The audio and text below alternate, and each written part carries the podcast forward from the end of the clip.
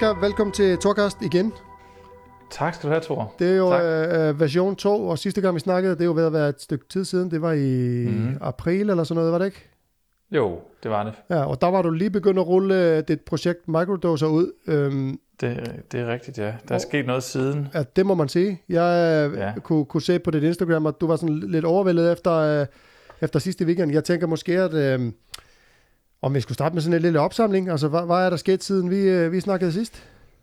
Ja, det tror jeg er et godt sted lige at starte. Øhm, jamen, siden vi snakkede sidst, der, øhm, der har jeg jo egentlig rullet de sidste af de her, øh, den her fortælling omkring mit, mit første eksperiment med, med microdosing ud. Jeg tror, vi, vi talte sammen, da jeg havde sådan øhm, rullet en, en, en 6-7 øh, af de her øh, 10 afsnit, jeg havde lavet omkring, omkring mit forløb ud.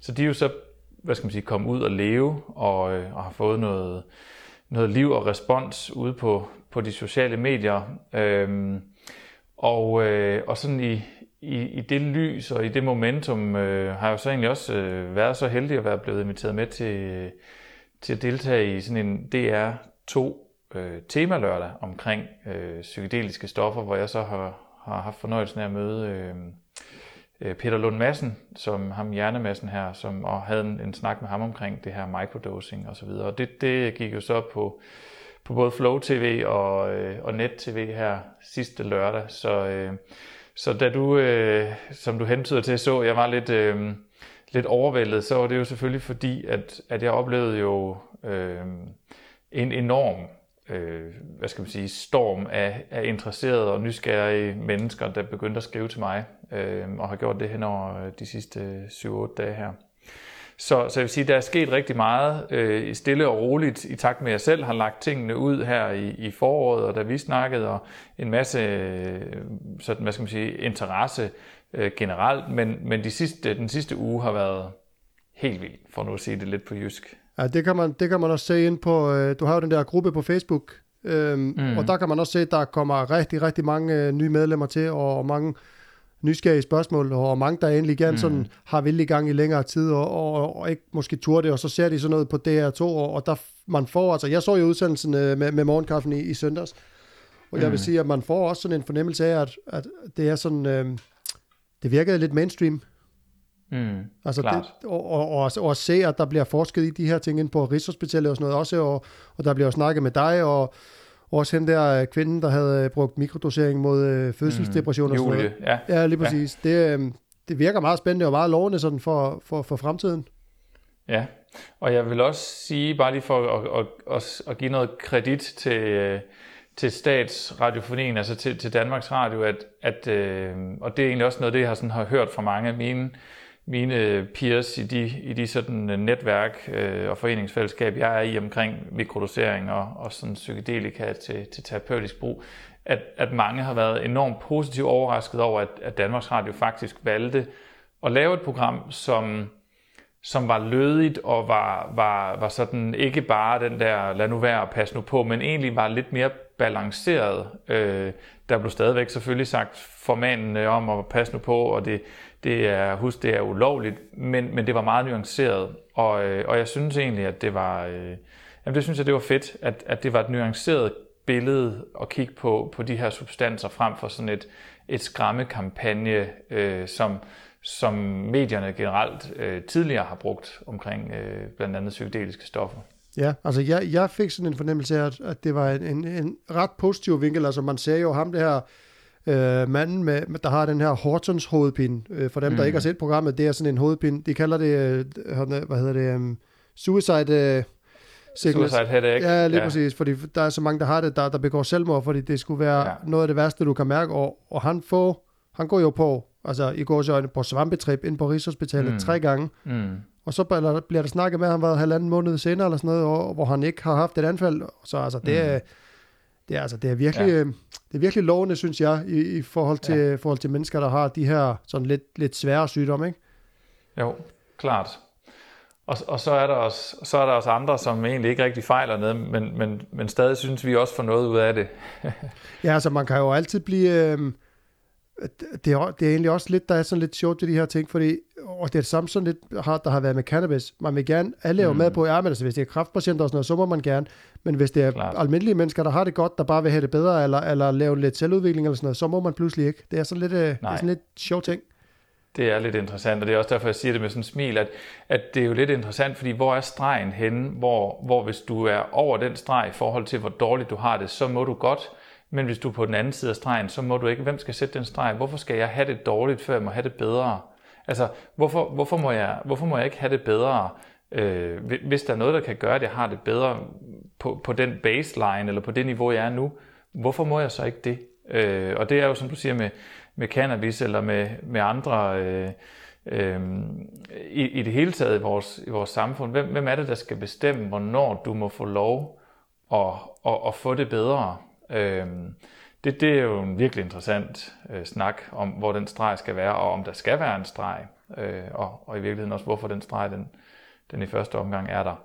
Ja, jamen, det må man sige. Og øh, jeg, sådan, inden vi, øh, inden vi forlader det her program i lørdags helt, altså jeg kunne godt tænke mig sådan mm. at høre egentlig bare sådan lidt, fordi jeg er lidt nysgerrig.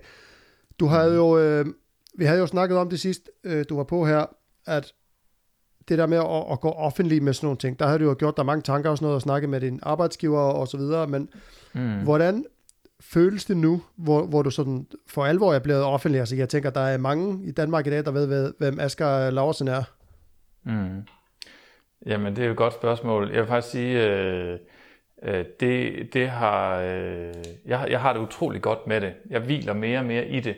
Den, den øh, sådan uro, jeg havde i, i foråret, eller nervøsitet, eller spænding måske mere, øh, der, der havde jeg jo selvfølgelig sådan en, jamen her er det lidt min egen andedam, og, og det er nogle personer på Facebook, der begynder at se det her, og jeg havde snakket med min, min ekskone, min drengs mor og min chef og så videre om det, og folk på mit arbejde, der var tæt på mig, vidste det også. Øhm, og, øh, og det er klart, det, det er jo, jeg, er, jeg er glad for, at jeg har haft den rejse med det først, og jeg ikke startet ud med øh, det, her, det her afsnit i lørdags, øh, det er to der, øh, fordi så havde det været Big Bang i en eller anden form for, for min, min sociale øh, referenceramme, eller mit sociale økosystem. Øh, men der er heller ingen tvivl om, at, at, at, at nu ved alle det, og, og folk kommenterer det, og, og så igen er det jo så heldigt eller dejligt, øh, at det så er et, et nuanceret, et, et nuanceret kommentarspor, og, og, og det, er, det, er, det er folk, som spørger nysgerrigt, eller, eller har konstruktiv kritik, eller undren osv., at det ikke blev portrætteret dels som sådan den her pas på, pas på skræmmekampagne, fordi så kan man sige, så har det også været den kontekst, folk har talt ind i. Men, men, øh, men, men tilbage til de spørgsmål. Jeg, øh, jeg oplever egentlig at være blevet sat personligt fri i noget af det her, fordi nu er min kat i hvert fald ude af, af skabet eller posen, eller, eller hvad man nu siger, at, at jeg kan tale øh, i kantinen øh, åbent om øh, min oplevelse med, med mikrodosering eller psykedelika. Det er, jo ikke, det er jo ikke det eneste, jeg sidder og snakker om, men, men, det, men det kan jeg, og folk de, de spørger til det. Det er ikke en hemmelighed for mig længere, og der har jeg jo masser af andre venner og kollegaer og, øh, og så videre, der, der, der jo ikke er det samme sted, hvor, hvor, øh, hvor der er det stadigvæk noget, der er hemmeligt omkring, øh, omkring deres person, at, at de har de her præferencer i deres liv. Ja. Så, så, så jeg synes faktisk, det er det, det har en, en eller anden form for befrielse, befrielse over sig. Jamen det, det, det kan jeg godt øh, forestille mig, at man ikke behøver at, at lege den her gemmeleg hele tiden, når, ja, når det nu er klar. noget, der er en stor del af ens liv, øh, kan man sige. Mm. Øhm, ja, sådan, nu laver vi jo bare ud, som om at, igen, som om at alle har hørt vores snak, og alle har set afsnittet og ved, hvad mikrodosering er. Hvis vi sådan meget mm. ganske kort til dem, der måske tænker, hvad fanden er det, de, de snakker om. Øh, mm. Hvad er mikrodosering? Jamen, mikrodosering er øh, ideen om, eller konceptet øh, om, at tage en så lille dose af et psykedelisk stof, det kunne være psilocybin fra de her psilocybinsvampe eller LSD, så lille en dose, at du reelt set ikke mærker dosen. Du kommer ikke på trip af det, og du mærker den nærmest heller ikke. For dosen er så lav, at du blot bemærker den. Og det du bemærker er ofte rapporteret som øget nærvær, en lettere tilgang til det her flow state, det her med at gå i, i et med det, man laver og glemme tiden, en øget kreativitet, og også andre, der sådan egentlig søger ind i den her, det her mikrodoseringsunivers, øh, rapporterer faktisk om, at de gør det, fordi de oplever en lindring på depression og øh, angst og PTSD og OCD, og altså en, en eller anden form for, for lindring af en, en række specifikke lidelser også. Ja. Har du, øh, altså nu, ja, igen, nu, nu refererer jeg jo meget til, til, til sidste gang, vi snakkede, men, men øh, mm når vi snakkede sidst, der, der snakkede du lidt om, at, at du ikke sådan rigtig havde haft nogen øh, negativ, øh, jeg ved ikke, om man skal kalde det bivirkninger eller virkninger. Er det stadigvæk øh, tilfældet? Ja, jeg har ikke, øh, altså det, det som har været mine sådan største øh, bivirkninger, øh, det har været øh, at opleve i en i de perioder af mit liv, hvor, øh, hvor jeg har haft arbejdet meget intenst og måske også været sådan tenderende til, til stress og måske en lille smule mani på en eller anden måde, altså sådan meget, meget travlt og mange bolde i luften og det hele, jeg skal nå osv., der har jeg ikke oplevet øh, mikrodosering i de perioder øh, gavnlig for mig. Jeg, øh, jeg bliver egentlig øget sensibel. Jeg, jeg føler, det, det, det, det er endnu mere øh, Øh, intenst, øh, det her flow, øh, jeg allerede naturligt er i på det tidspunkt. Så, så der, øh, det har været ubehageligt, og, øh, og, og det, øh, det, det, det stemmer meget godt overens med de, øh, de anekdoter, øh, jeg har fået fra andre omkring øh, folk, der, der har bipolar øh, og har de her maniske og depressive sving, at i de maniske perioder, der oplever de det som, som værende kraftigt, for kraftigt for dem, og, øh, og mikrodosere. Altså det har sådan øhm, lidt, lidt, lidt forstærkende effekt? Ja, og man kan, man, man kan egentlig godt trække en eller anden parallel mellem øh, oplevelsen eller følelsen, den der bemærkede effekt, der kan være af mikrodosering. Jeg, jeg kalder den ofte den der den mentale kop kaffe. Øh, de fleste, der har drukket en kop kaffe eller, eller stærk te, kender den der lidt huha, hvis man har fået sådan et, et dobbelt shot øh, øh, espresso mandag morgen som det første på tom mave, så kan man godt fornemme, at, at det sådan lige sidder. Øh, sådan oplever jeg også, øh, at mikrodosering kan, kan have af effekt. Og, øh, og man kan sige, hvis du, hvis du har super travlt og er, er lidt op og, op og køre over et eller andet, fordi du, du øh, hvad end der nu foregår i livet, jamen så er det måske ikke altid helt vildt behageligt så også at få den der lidt citrende kop kaffe. Og det er lidt analogien over i, at, at det er sådan den her maniske periode, øh, eller maniske tilstand, nok også forstærkes lidt af, af, af mikrodoseringen, altså den mentale kop kaffe, der så, der så sidrer det hele lidt endnu mere. Ja, der har man måske bare heller brug for at lige sætte sig ned og trække vejret dybt et par gange. Det tror jeg. Ja. Helt bestemt. Ja, fordi jeg har, jeg har også oplevet det der med kaffe, at man har travlt, og der er gang i den, og man er egentlig ikke træt, men bare fordi, at man føler, at man, man er på, og der sker en masse ting, så sådan, at jeg skal også lige have, have en kop kaffe, ikke? Og, og det jo, jo. har som regel ikke øh, en, en super positiv effekt. Nej, det har den nemlig ikke.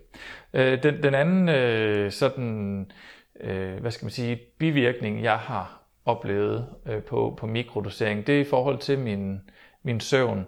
Jeg oplever... Øh, især i, øh, i, i starten af en, af en periode, hvor jeg mikrodoserer, der oplever jeg et større søvnbehov. Og, øh, og jeg oplever også at drømme kraftigere. Og, øh, og deraf øh, for mig kan der jo være en, en, hvad skal man sige, en øget effekt i, at jeg egentlig drømmer kraftigere. Måske så der jeg sover en lille smule mere uroligt, fordi jeg så nærmest øh, kan vågne af de her drømme, og, øh, og, og jeg så samtidig også føler, at jeg egentlig har et lidt større øh, søvnbehov. Og min, min sådan lægmandens fortolkning af det, det er egentlig, at, at jeg oplever, at, at, at mikrodosering gør mig øget opmærksom på, på, på det, der er øh, i mit liv, mig selv, min krop, øh, de mennesker, de opgaver og, og det, der er omkring mig. Og, og det er lidt ligesom at begynde at læse. Øh, når jeg ikke har haft læst i, i rigtig lang tid, og så er det sommerferie, og så tager den der bog frem og siger, nu skal jeg endelig læse, så går jeg i gang med at læse, og to linjer inden, der begynder mit hoved at sige, hold op, det er faktisk ret hårdt at læse, når man ikke har gjort det længe. Og så, det er den samme træthed, jeg føler, jeg får de første par dage, når, når, øh, når jeg starter på et mikrodoseringsforløb, at, at det er som om, jeg er begyndt at læse lidt mere. Det giver også god mening, at jeg egentlig læser lidt mere af mine omgivelser og omkring mig selv og min krops fornemmelser, Øhm, og, og det gør mig lidt, lidt øh, mere træt. Øhm, så, så det er egentlig de to, jeg sådan øh, har oplevet over, over de her perioder, jeg har mikrodoseret. Ja, Jamen, jeg tænker, det giver sådan, når jeg lytter til det, du siger, der, der giver det god mening, at, at hvis ens sanser, eller en, en sanseindtryk bliver øget, altså man, man, hvad skal man sige, man, man er mere opmærksom på sine omgivelser, mm. og, og der bliver åbnet op lidt mere, så, så selvfølgelig så kommer der jo flere inputs, og det giver jo god mening, at man så måske bliver en lille smule mere træt. Mm. Bestemt. Jeg, øh, jeg, jeg tog kørekort for, øh, for, for nogle år siden her i en, i en forholdsvis sen alder af, af snart at være 40, og første gang, jeg var ude at køre i den bil selv med min kørelærer, selvfølgelig ved siden af, altså den første køretime, jeg havde, jeg var jo klar til at gå hjem og sove bagefter, selvom den lå klokken 9 om formiddagen, fordi jeg havde siddet og været så opmærksom på alt, øh, og alt var nyt, og jeg, jeg slappede ikke af i det. Øh, jeg, jeg var ikke tilvendet at læse alle de her signaler i trafikken omkring mig selv og mine fødder og pedaler osv. Og, og, og det er jo, som du siger, det, sådan er det jo, når, når vi skal når vi skal arbejde med vores sanseapparat på en, på en ny måde, så vil det i starten være, at vi er enormt bevidste om, at vi, vi, øh, at, at, at vi ønsker at have kompetence, eller vi ønsker at, at forstå alt, hvad der foregår. Og i takt med, at vi, vi hvad skal man sige, normaliserer det, jamen så bliver vi mere hvad skal man sige, ubevidste, kompetente inden for det her sanseområde. Ja. Jamen, jeg, jeg, jeg kan ikke lade være med at tænke også, at, at fordi nu tænker jeg meget på hende her, øh, Julia, var det ikke det, hun hed? Øh, jo.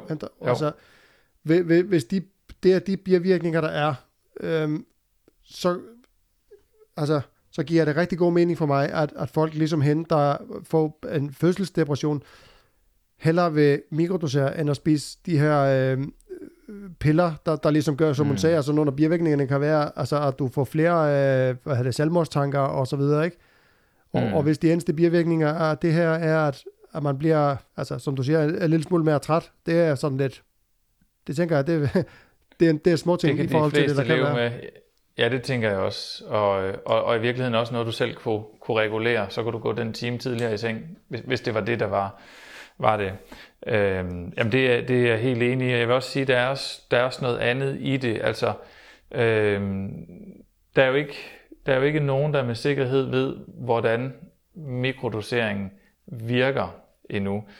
Man ved, det har en, en effekt. Receptor, receptorerne i hjernen bliver påvirket, men, men hvad, hvad skal man sige, den oplevede virkning, øh, hvad den skyldes, om sågar er der jo også studier i, og der gerne vil finde ud af, om, om, om det er placebo eller ej.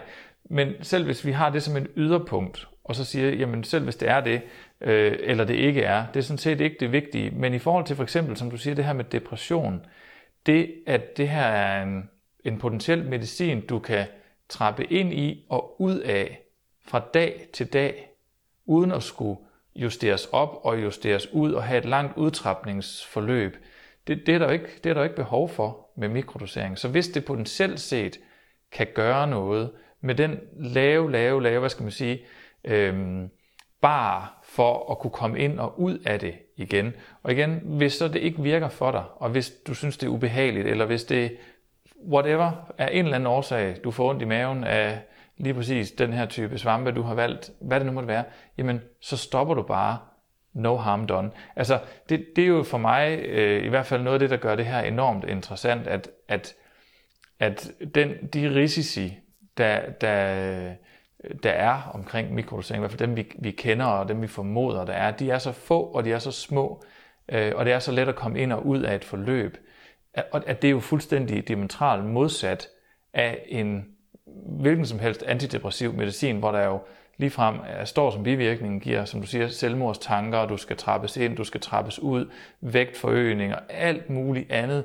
der følger med. Og der er heller ingen garanti for, at de piller de virker. Altså tværtimod øh, peger forskningen jo på, at, at der måske slet ikke er nogen effekt øh, ved antidepressiver.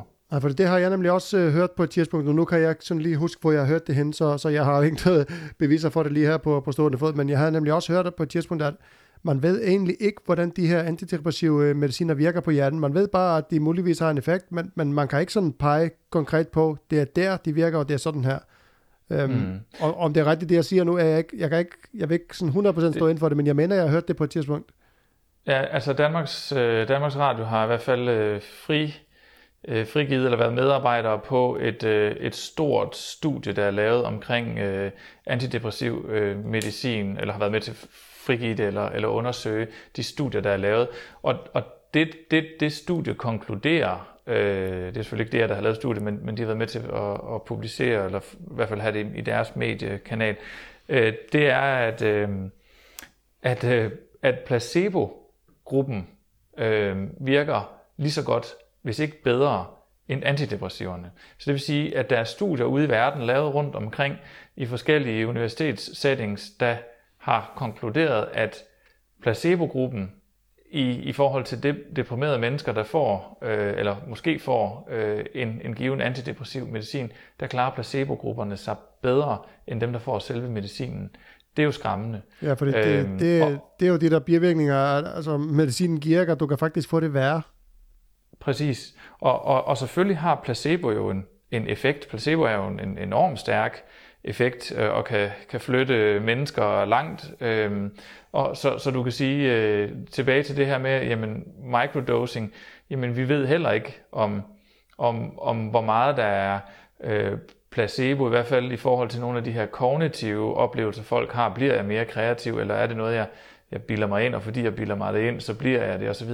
Det, det ved vi ikke, men, men igen, hvis, hvis vi kigger på depression og på microdosing, jamen i, i, i spørgsmålet om depression og antidepressiver, der klarer du dig bedre, hvis du får øh, en, en, en, øh, en placebo, altså en kalktablet, og du får det nærmest værre af selve øh, medicinen. Hvis, hvis, hvis det bare er, er en til en, at, at den, den placebo og, øh, og microdosing er en til en lige gode, så vil jeg jo alle, alle, alle tider øh, hellere gå, øh, gå microdosing-vejen, hvis, hvis det kan have en, en forbedring.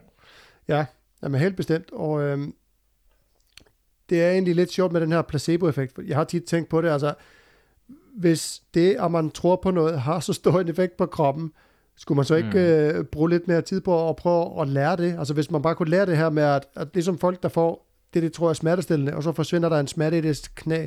Det er i princippet bare deres mm. eget hoved, der har fået smerten til at forsvinde. Ikke? Det ville være fedt, hvis man Klar. bare sådan lige kunne tænke, men ved du hvad, nu slukker jeg lige for det der. Ja, det er nemlig det.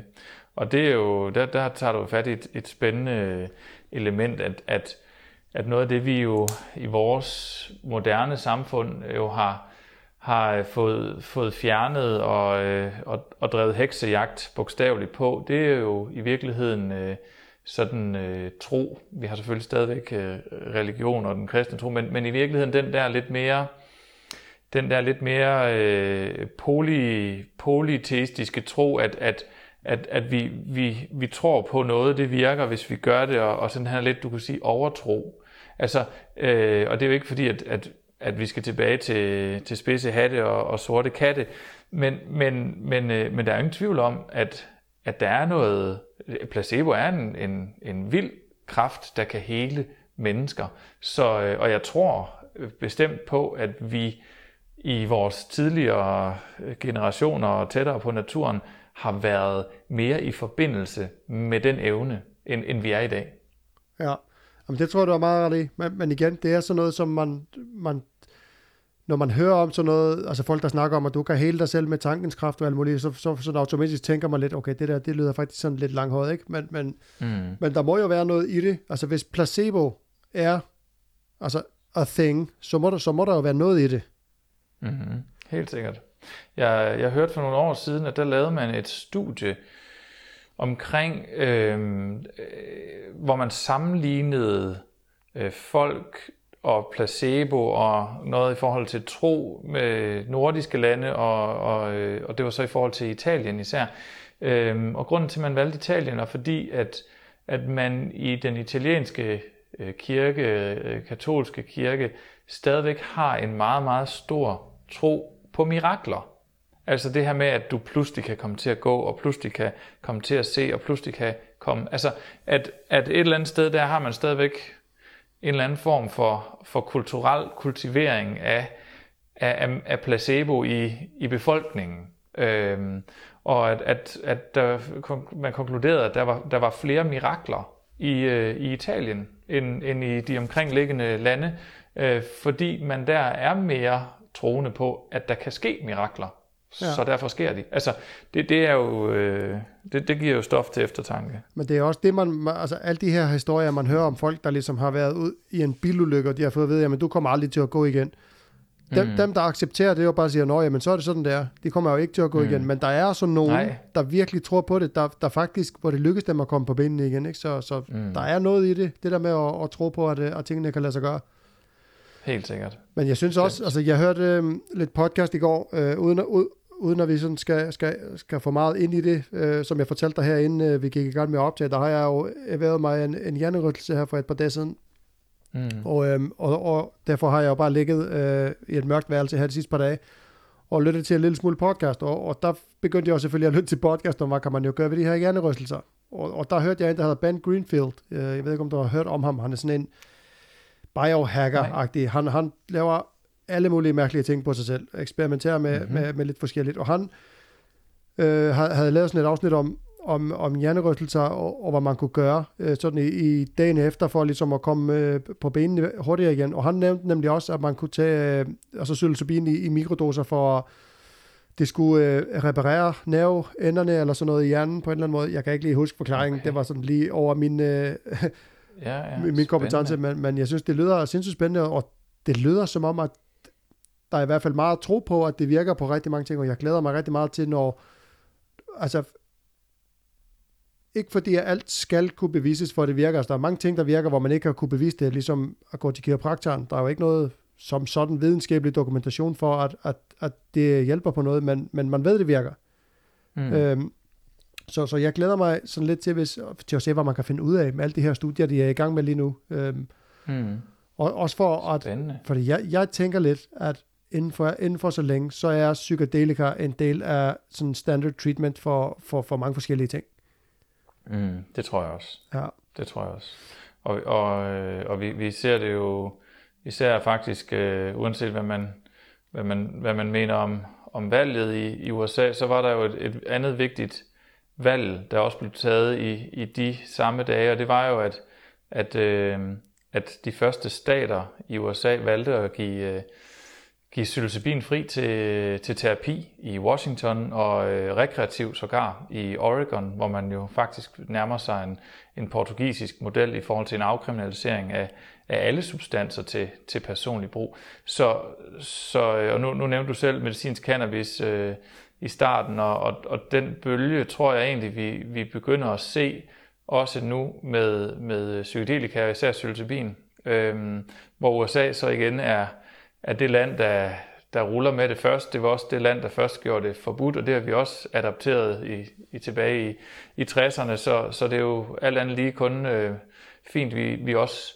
følger trop med, med USA i takt med, at det så også bliver frigivet igen. Ja det er, egentlig, det er egentlig lidt sjovt, at man læner sig så meget op af USA hele tiden, fordi at, yeah. altså, om, yeah. om ikke andet, så har alt det her corona vist, hvor stort et shit show det er derovre. Altså, det, Fuldstændig. Fuldstændig. Der, der, er ikke, der er ikke bare en eller to ting, der ikke uh, fungerer, som de skal, og, og man så ser dem som sådan en eller anden leder, som vi skal alle sammen gøre som dem, det, det, det, det, det skræmmer mig lidt på, på en eller anden måde. Jeg tror, det er fordi, det er den store dreng i klassen, og, øh, og ham tør, øh, tør, tør man ikke sige imod. Øh, altså, det er mere end det, øh, det altså, jeg, jeg, jeg tænker heller ikke, altså, det, det er der jo nok nogen, der, der ser det som et, et, et forgangsland, men, men det er jo skørt, fordi, øh, som du siger, både med, med corona, men, men også med hele den her war on drugs, den er jo et fuldstændig fejlslagen en masse siden Nixon introducerede den, og, og verden har lidt under war on drugs. Altså folk har siddet overvis i fængsel for for, for latterlige små mængder pot til eget forbrug, eller en joint i high school øh, har, har øh, skadet dem, så de aldrig fik deres ud. Altså, det, det er jo virkelig langt ude, så, så i virkeligheden er det jo, er det jo næsten helt, øh, øh hvad skal man sige, øh, hyklerisk at, og, øh, og, og hylde USA for nu at være, være fremgangsland med, med de her stoffer, for i virkeligheden så, så er det dem, der, der, der har, har gjort, at vi andre, vi, vi valgte at, at, at, øh, at gøre det så forbudt, som det er. Ja, lige præcis. Det er dem, der har, der har startet øh, bølgen, kan man sige. Ja. Ja. Jeg, altså, jeg ved kender du, kender du Joe Rogan? Ja, ah, bestemt. Ja, ham hører jeg også en del, og han bliver, han har sådan en, han bliver ved med at sige til folk, at, at du ved, dem, der skulle være præsidenter for, for de store magter i verden, de skulle alle sammen have sådan et, øh, et svampetrip, øh, inden, ja. inden, de fik, inden de fik magten, så de lige kunne, øh, kunne mærke, mærke efter i sig selv og se, se verden på en anden måde. Det, det tror jeg måske var en god idé. Det tror jeg var en god idé. Lige opleve den der, den der ego, ego-død, øhm, og sætte sig selv til side et øjeblik og, og finde ud af, hvad er det egentlig, det her det handler om. Det tror jeg var en god idé. Ja. Øhm, jeg blev sådan lidt nysgerrig på os. Altså nu lyder det jo som om, at du har fået rimelig positiv feedback og, og respons på, på det, du har haft gang i her de sidste par måneder. Øhm, mm. Har der været, øh, siden i lørdags, har du haft, altså har der været noget negativt? Er der nogen, der har skrevet, eller du ved, et eller andet, hvor, hvor du føler, at wow, det der, det var, det var sådan ubehageligt, eller er, der, eller er de fleste bare nysgerrigt positive? Øhm, altså, jeg har faktisk, øh, jeg synes faktisk, jeg har stadigvæk til gode øh, 7-9-13 at få det der, det der møgfald øh, af nogen. Øh, jeg oplevede det lidt i starten med nogen, der, der altså helt tilbage, da jeg, da jeg selv begyndte at frigive mit, mit projekt. Og det var selvfølgelig min, min, min nærmeste sådan, øh, hvor der var, var nogen, der var meget øh, uforstående over for, øh, hvordan jeg dog kunne, kunne billige øh, det her emne og tale om det og, og, øh, og nærmest sådan legitimere og opfordre, var der var nogen, der mente og sådan noget. Øh, men, men, øh, men, men da jeg sådan, bare lige for at runde den af, sådan, selvfølgelig tog dialogen, for jeg, jeg, er meget, jeg vil meget gerne udfordre, os, jeg, jeg er meget nysgerrig på, hvad der også motiverer folk for deres holdninger. Jamen så er det klart, så, så lå der jo ofte noget nede i en, så, øh, konkret en, en, en pårørende, der var, der var død af en overdosis øh, heroin øh, år tilbage, og, og, og det havde givet en eller anden en, en formørkelse over alt, hvad der hed noget med stoffer, og, og dermed også en, en manglende nuance på, at, at stoffer er jo lige så forskellige som, som, som, hvad skal man sige, når du går ned i et supermarked, og du har mange forskellige fødevarer, altså de, de mætter forskellige, har forskellige næringsværdi, nogle er sunde, nogle er usunde, dem skal du ikke spise, dem må du gerne spise, altså lige så, lige så forskellige er det, vi kalder stoffer jo. Det er jo mange forskellige molekyler og substanser, så, så, øh, men der er jo nogen, der ser dem som en ting, en stor sort øh, kasse, og, og, og den er farlig, og hvis du kommer for tæt på den, så kan du blive slugt ind i kassen, og så kommer du aldrig ud igen. Og, øh, og det er jo fair at, at, at vælge, vælge den måde at se det på, men det gør det jo selvfølgelig svært at, at diskutere øh, nuanceret, men, men derfor lytter jeg selvfølgelig stadigvæk. Men i forhold til, til det her i, i lørdags, øh, så har jeg ikke, øh, jeg har ikke fået andet end en, en positiv øh, feedback sådan i mit, i mit nærmiljø, og øh, sågar min, mine kære forældre øh, forstår nu endelig, hvad det er, jeg render og laver, og et eller andet sted kan man sige, har de måske nu også endelig sådan set det og forstået det. Øhm, men, men jeg har jo fået meget feedback, og øh, det har øh, været øh, meget forskelligt. Øh, noget har været øh, sådan, tak fordi du gør det, øh, hvor er det fedt og spændende og dejligt, der er nogen, der, står, der tør stå frem, og også tør fortælle historien, øh, sådan, og, og ikke være sådan, hvad skal man sige, et, et, et bonghoved, for nu at bruge det som sådan en eller anden label på en eller anden sådan stener, der sidder med peace-tegn i fingrene og siger, yes, spis nogle svampe, alt bliver godt. Men, men at der er et, et, et eller andet menneske bagved, som har måske overvejet, hvorfor, øh, hvorfor jeg gør det her. Og så har der været rigtig mange, der har, der har, der har skrevet, fordi øh, de øh, sidder, med, øh, sidder i en situation, hvor det her det begynder at være en mulig øh, sidste alternativ, ikke, måske ikke sidste, men en alternativ øh, vej til lindring i, et, i en livssituation, hvor de måske oplever, at det system, de, de har fået hjælp af, ikke kan hjælpe dem længere. Øh, så der har været rigtig, rigtig, rigtig, rigtig, rigtig mange øh, henvendelser og feedback og spørgsmål og, og kommentarer øh, fra folk, der, øh, der, der sidder et sted i deres liv, hvor, øh, hvor det her microdosing for dem måske kunne være øh, en, en vej til lindring. Ja. ja en, en ting, du, øh, du sagde der, der, der jeg sådan lige har lyst til at, at, at komme lidt, kommentere bare en lille smule på, det er det der med, at altså, når, når folk hører om sådan noget her, jeg kan huske for et par måneder siden, der var der en eller anden tidligere minister eller sådan noget, der kom øh, i, i nyhederne og fortalte, at han havde mikrodoseret Jeg kan ikke lige mm. huske, hvem det var. Kan du, kan du huske? Ja, det var Manus, Manus Seren. Ja. ja, det var det, ja. Og der kan jeg så også huske, at nogle dage efter, der kom der så en, en kvinde øh, i BT, øh, mm. sådan en mor til en dreng, der havde, du ved, altså han var altså, på en tragisk måde hoppet ud af et vindue, eller sådan et eller andet i den stil på svampe, ikke også? Mm. Jo. Og der har jeg sådan lidt, fordi jeg kunne nemlig godt se på Facebook, der begyndte folk at kommentere på det, og sådan at havle han lidt ned og sådan noget, men der tænker jeg, at, at man er, man sådan lidt nødt til at, altså når der er sådan nogle stærke følelser i klemme, mm. så nogle gange, så, så er det også bedre bare at sige, at altså, jeg er ked af, at det er din oplevelse med, og, og, du og så bare lægge den der, fordi at mm. jeg, jeg tror ikke, at, at når der er så stærke og så mange følelser øh, involveret i det, at så tror jeg ikke rigtig, man kan tage snakken øh, mm. som mm. Nej, og, og det er jo, det er jo, en, det er jo en, en rigtig fin pointe, du har, Thor, fordi det, det er jo det, der er det komplekse ved det her, at, at, at lige nu, der er der en, en, en, jo en, en stigmatisering, øh, og fordi der jo selvfølgelig øh, er nogen, der, der er kommet galt afsted med det her. Øhm, og, og, og de følelser, de er der, og de skal selvfølgelig også, øh, hvad skal man sige, der, der, der skal være plads til dem, øh, og de skal også, de skal også høres, men, men de kan være svære at, at få bygget med hele vejen i en eller anden bro, øh, ind i, ind i den, en forståelse af, øh, hvad den moderne brug, eller ønsket om en moderne brug og, og et moderne forhold til øh, psykedeliske stoffer som bred kamp, hvad, hvad man ønsker her, fordi, fordi som du siger, der er, der er den her, øh, den her, de her stærke følelser omkring det. Øhm, og noget, noget af det, jeg sådan også sådan tænker, vi, vi, jo, vi jo mangler i den her debat, det er jo, det er jo lige præcis nuance, fordi når BT nu vælger at lave den her, den her smedekampagne med Manu Irene, tidligere familieminister i den ene øh, grøft, der, har, der skriver børnebøger, og nu har mikrodoseret, og så hiver man hende forfatteren ind, som har mistet en, en 15-16-årig dreng, tragisk, da han tog svampe.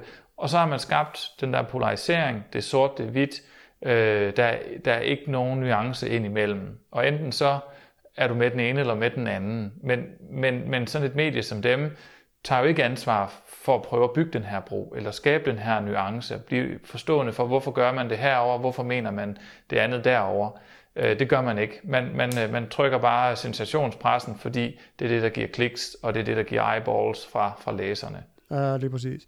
Og det er også en af de ting, jeg, sådan, jeg synes, når jeg så den der udsendelse i, i, i lørdags, at altså jeg vil sige for det første til dig, altså du kom utrolig godt fra det der. Det, du, altså, jeg synes, du fremstår meget professionel og, og, og altså ikke sådan bonghåret-agtig, hvis man, hvis Jamen, man kan sige det. For. Tak. Øh, det synes jeg. Jeg har også anbefalet mine forældre at se den og sådan noget, fordi at jeg synes også, det er, er sindssygt spændende. Nu øh, har jeg også hørt meget om det her, og, og, og havde researchet mm. en del op til, når vi snakkede sidst, og har researchet endnu mere bagefter, fordi jeg synes, det var vanvittigt spændende. Og, mm. og der er så meget godt i det, og som du siger, at, og det er også måske meget vigtigt at få ud til folk, at der er altså kæmpe stor forskel på at være 15-16 år med en eller anden tilfældig kammerat og spise en eller anden tilfældig mængde psykedelika i en eller anden lejlighed eller til en fest eller et eller andet. Mm. Og så det at, mm. at enten øh, gøre det i ordentlige omgivelser med, ligesom de gjorde i, i programmet der, hvor det var på Rigshospitalet med nogle øh, psykologer og sådan noget indover, eller som du siger, mikrodosere, hvor du ikke, du tripper jo ikke, altså det er jo, mm. du, du kommer jo ikke ud og ser øh, syner og, og alt muligt andet, altså du går jo bare mm. på arbejde og, og, og laver dine daglige gørmål, så, mm. så det er sådan, det er egentlig meget vigtigt, og det synes jeg faktisk, at altså det kom godt igennem på DR2. Mm. Øhm, ja. Der kom nemlig lige præcis den nuance i den her debat, at det ikke bare blev, se det er helt vildt farligt, og ham der, han gør det så alligevel, oh oh. Altså der var lige præcis noget, noget mere nuance i det. Ja. Og, og, øh, og noget af det, vi mangler i vores kultur, øh, nu snakker vi lidt før omkring det der med, med, med placebo og, og troen, og, og det her med, med miraklernes tid, og at, at, at vi ikke har øh, altså vores kirke, den institution, vi jo så har sekulariseret og adskilt fra vores stat, vores kirke havde heller ikke et rum til en, at kunne fagne og rumme de her øh, psykedelika. Og, og det betyder også, at vi har ikke i vores del af verden det, man vil kalde the elders. De ældre, vise mennesker, som, som kender de her komponenter, og det er ikke fordi, det behøver at være psykedelika, men psykedelika er en del af de her, den her, jeg, vil, jeg tror, vi kalder det de refleksionskomponenter, som, som mennesket altid har haft som en del af øh, deres samfund og deres stammer og deres, deres små communities. Om det så var at, at faste, om det har været åndedræt, om det har været øh, psykedelika fra øh, fluesvampe i, i Lapland til ayahuasca øh, nede i, i Amazonas, der har været en refleksionskomponent, som kunne trække det enkelte menneske ud af sin kontekst og give det et syn ind på sig selv og den kontekst, mennesket var i.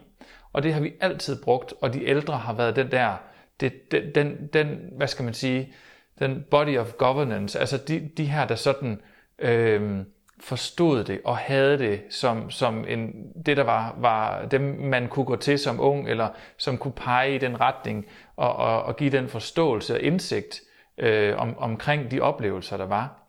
Det har vi ikke længere. Det har vi ikke. Du kan sige, jamen sådan en som dig og sådan en som mig og andre, der vælger her i vores Vesten at gå ind i den her debat, vælger at stille os frem og sige, jamen jeg har gjort det her, jeg har x års erfaring, jeg gør det på den her måde.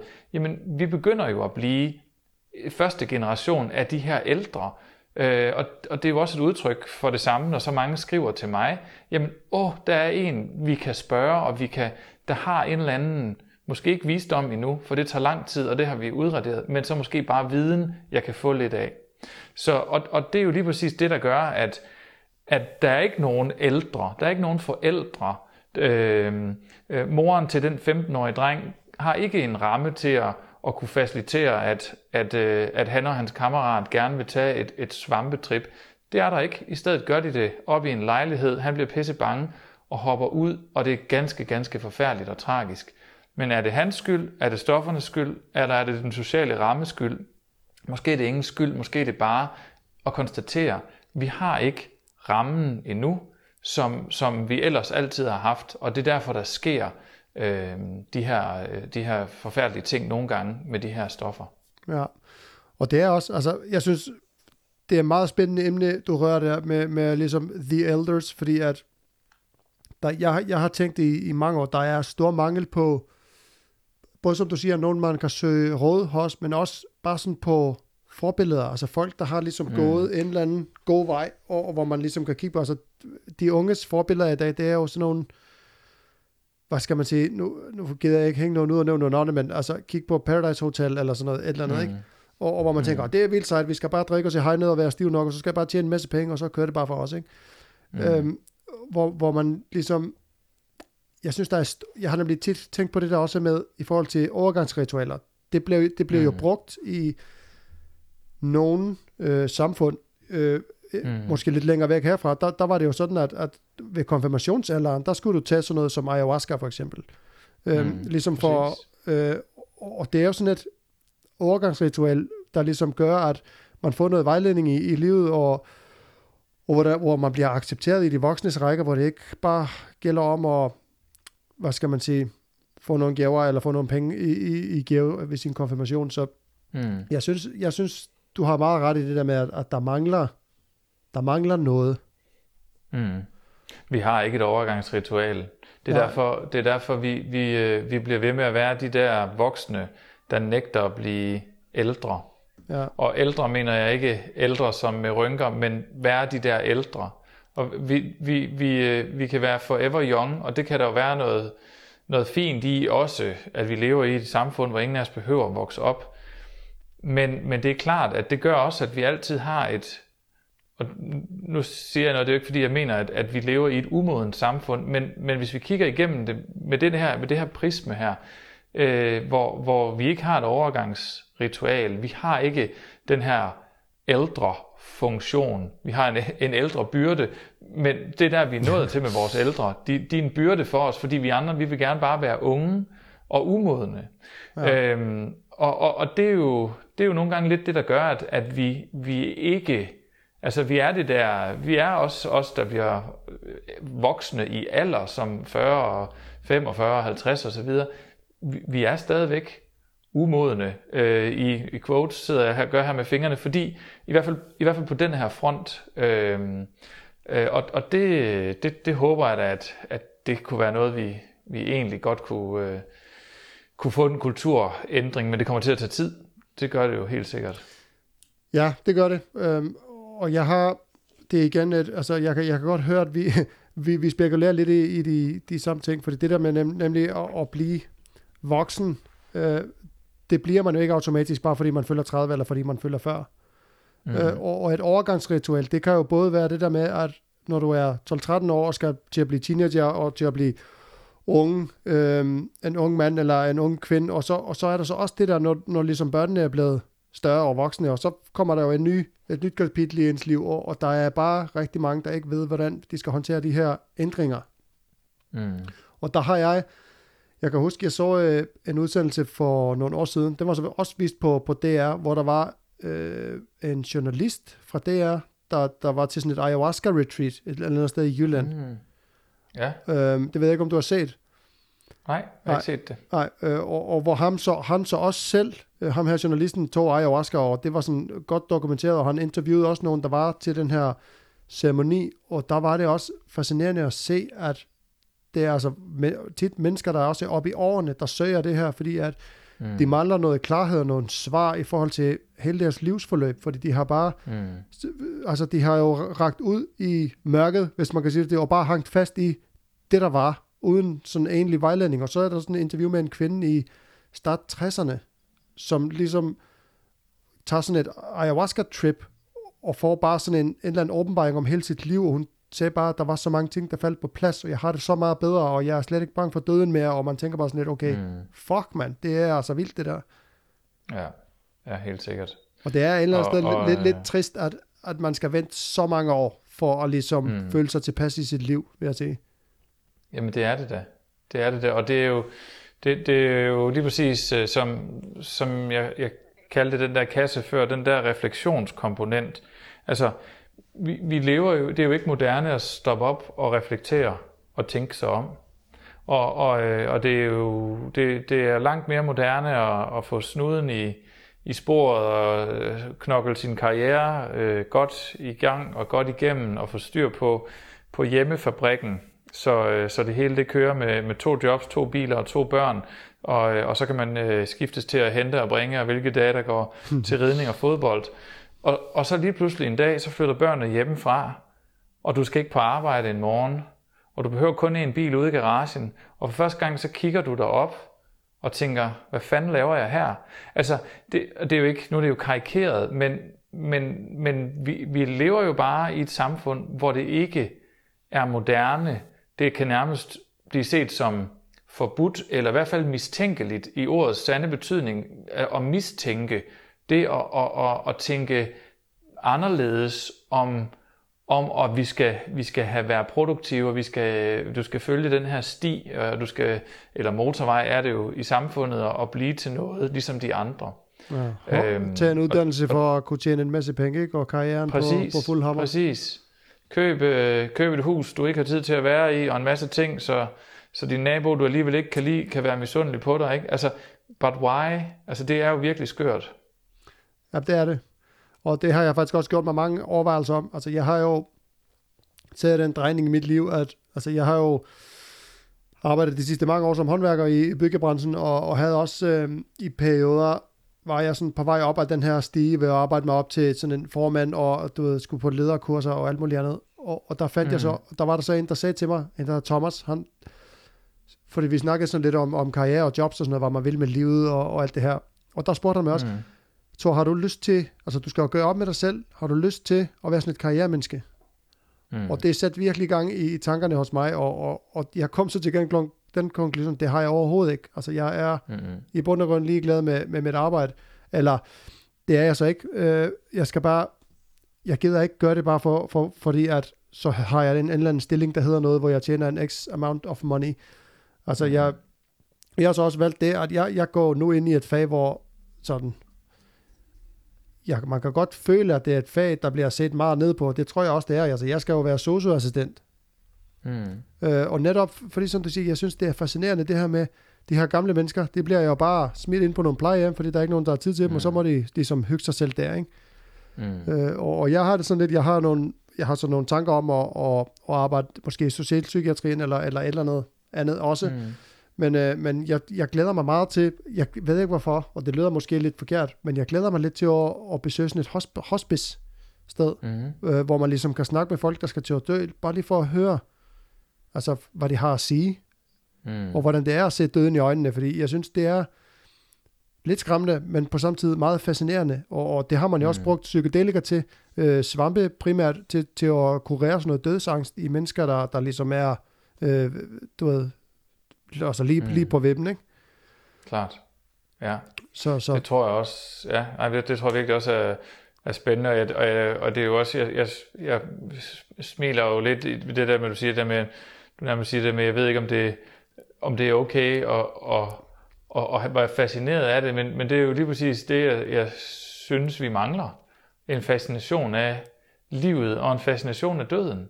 Den, den, det, det er den eneste sikre ting for alle mennesker. Ja. Og, og, øh, og, og det er, øh, det, det er, det er jo, og ligesom vi snakker med, med, de, med, de, med de ældre, vi, vi, vi ikke rigtig bruger deres, deres visdom. Øh, altså, det, vi, vi har jo i virkeligheden øh, skåret, skåret, der er ikke nogen, der, hvis du ser ikke nogen, der, der, du, der skal dø, du, du hører sjældent om det. Altså, det, vi, vi, er også, vi har en meget høj hygiejnefaktor for at forholde os til døden. Øh, at, at det, det er sådan, den, den taler man ikke om. Det er et tal i noget statistik, og det er da godt nok trist, det er sket. Så skal vi, vi skal begraves, og, og, og så, er det, så, så er det videre. Øh, altså at, at, at hvor i andre kulturer, Indien og, og steder, hvor du, hvor du kan se døde mennesker sejle hen af, af, af Ganges, øh, og, og folk, der står og, og kigger på dem, man må gerne se en død, fordi jamen, der er ikke noget farligt, der er ikke noget unaturligt, der er ikke noget beskidt, eller slemt, eller skrækkeligt, eller ondt, eller noget som helst i, i døden. Det, det er en fuldstændig naturlig ting, og vi skal alle sammen igennem den. Men, men her i vores del af verden, der er det noget, vi, vi, vi, vi pakker lidt væk, og, og, øh, og så laver vi et sted til dem, der ved, de skal dø. De skal da i hvert fald have det godt, men, men de, vi skal helst ikke, vi andre, vi skal ikke få tæt på. Altså. Nej, vi, vi behøver ikke uh, skulle se på det. Nej. Nej, det, det er lidt skræmmende, og det er også det der med, altså at se, jeg ved ikke, har, du, har du set et, et dødt menneske? Ja, sådan live. det har jeg. Det er også, ja. det er en underlig oplevelse. Jeg oplevede det første gang, der var jeg, jeg tror jeg var 19. Jeg tror det var min første gang. Mm. Så var det, så, så, så fandt jeg så en lille dreng, der var, der var druknet og måtte fiske ham op. Men, men det var wow. en virkelig, virkelig stærk og, og underlig følelse. Det var så oven i købet ind fra familien, så, så der er jo en masse følelser. Det var ikke bare et eller tilfældigt menneske. Men, men, men, nej, nej, nej. men, men det er sådan, det er lidt, spooky, også fordi at jeg kunne godt mærke, så når vi skulle, så han skulle begraves, der var der jo, øh, det ved jeg ikke, om man gør i, i Danmark, det gør man måske ikke, det ved jeg ikke, men har, der har man sådan noget ligesom i USA, hvor man har sådan noget, inden selve begravelsen starter, så kan familien få lov at se den afdøde, hvor, hvor, man, hvor mm. ham eller han ligger i sin kiste, ikke?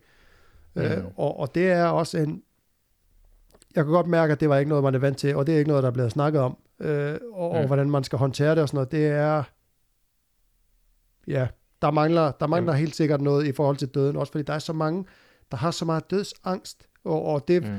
er jo ikke mange år siden, når jeg fandt ud af, at det var, var en ting, at folk, der kan gå i mange år, og så unge mennesker også, der bare har en helt, mm. altså sådan over, overvældende angst for at dø hele tiden. Mm. Og det tænker ja. jeg også er, fordi at man ikke snakker om det. Jamen det er det. Det, det tror jeg også, det er. Og det, det er også... Øh, altså, jeg, jeg hørte en, en, en rigtig fin refleksion over nogle af, af vestens øh, store udfordringer på sådan et, et, et spirituelt eller filosofisk plan, og en af dem er, at, at vi, vi tror på det permanente.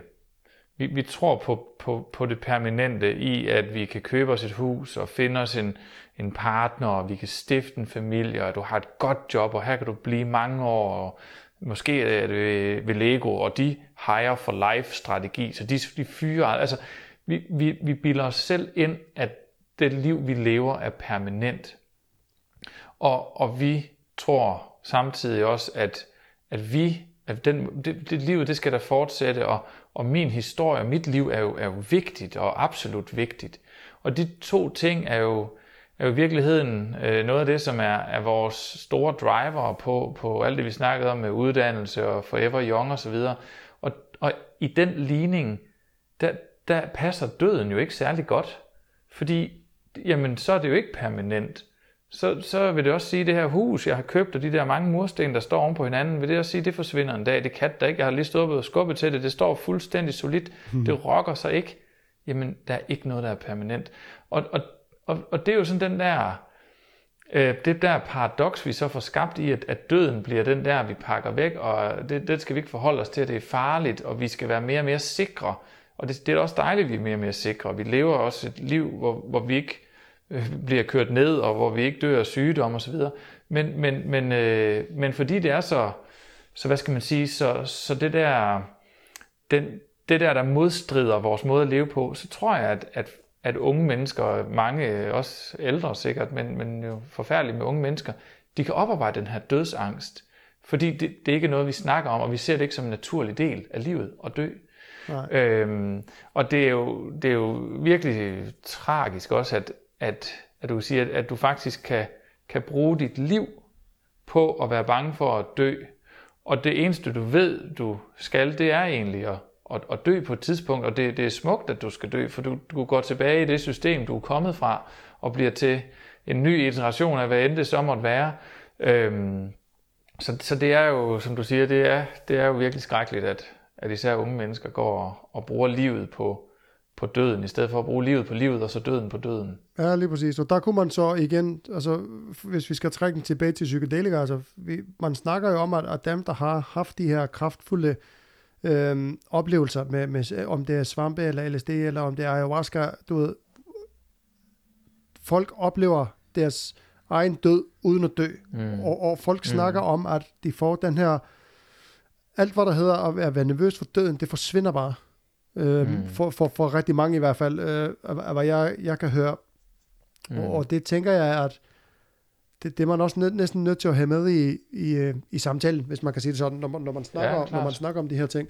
Jeg, jeg får nemlig, ja. når vi snakker om det her, der får jeg også sådan et billede af, og nu ved jeg ikke rigtigt, om, om det er et billede, jeg har fra at have set mange film, eller om det er faktisk, om det var sådan i virkeligheden. Men, men i gamle dage, når, når der ikke var så mange plejehjem, når de ældre, de boede ligesom hjemme, indtil de døde, og så døde mm. de i mm. sin egen seng, og så var hele familien samlet om dem, eller kom og så dem og sådan noget.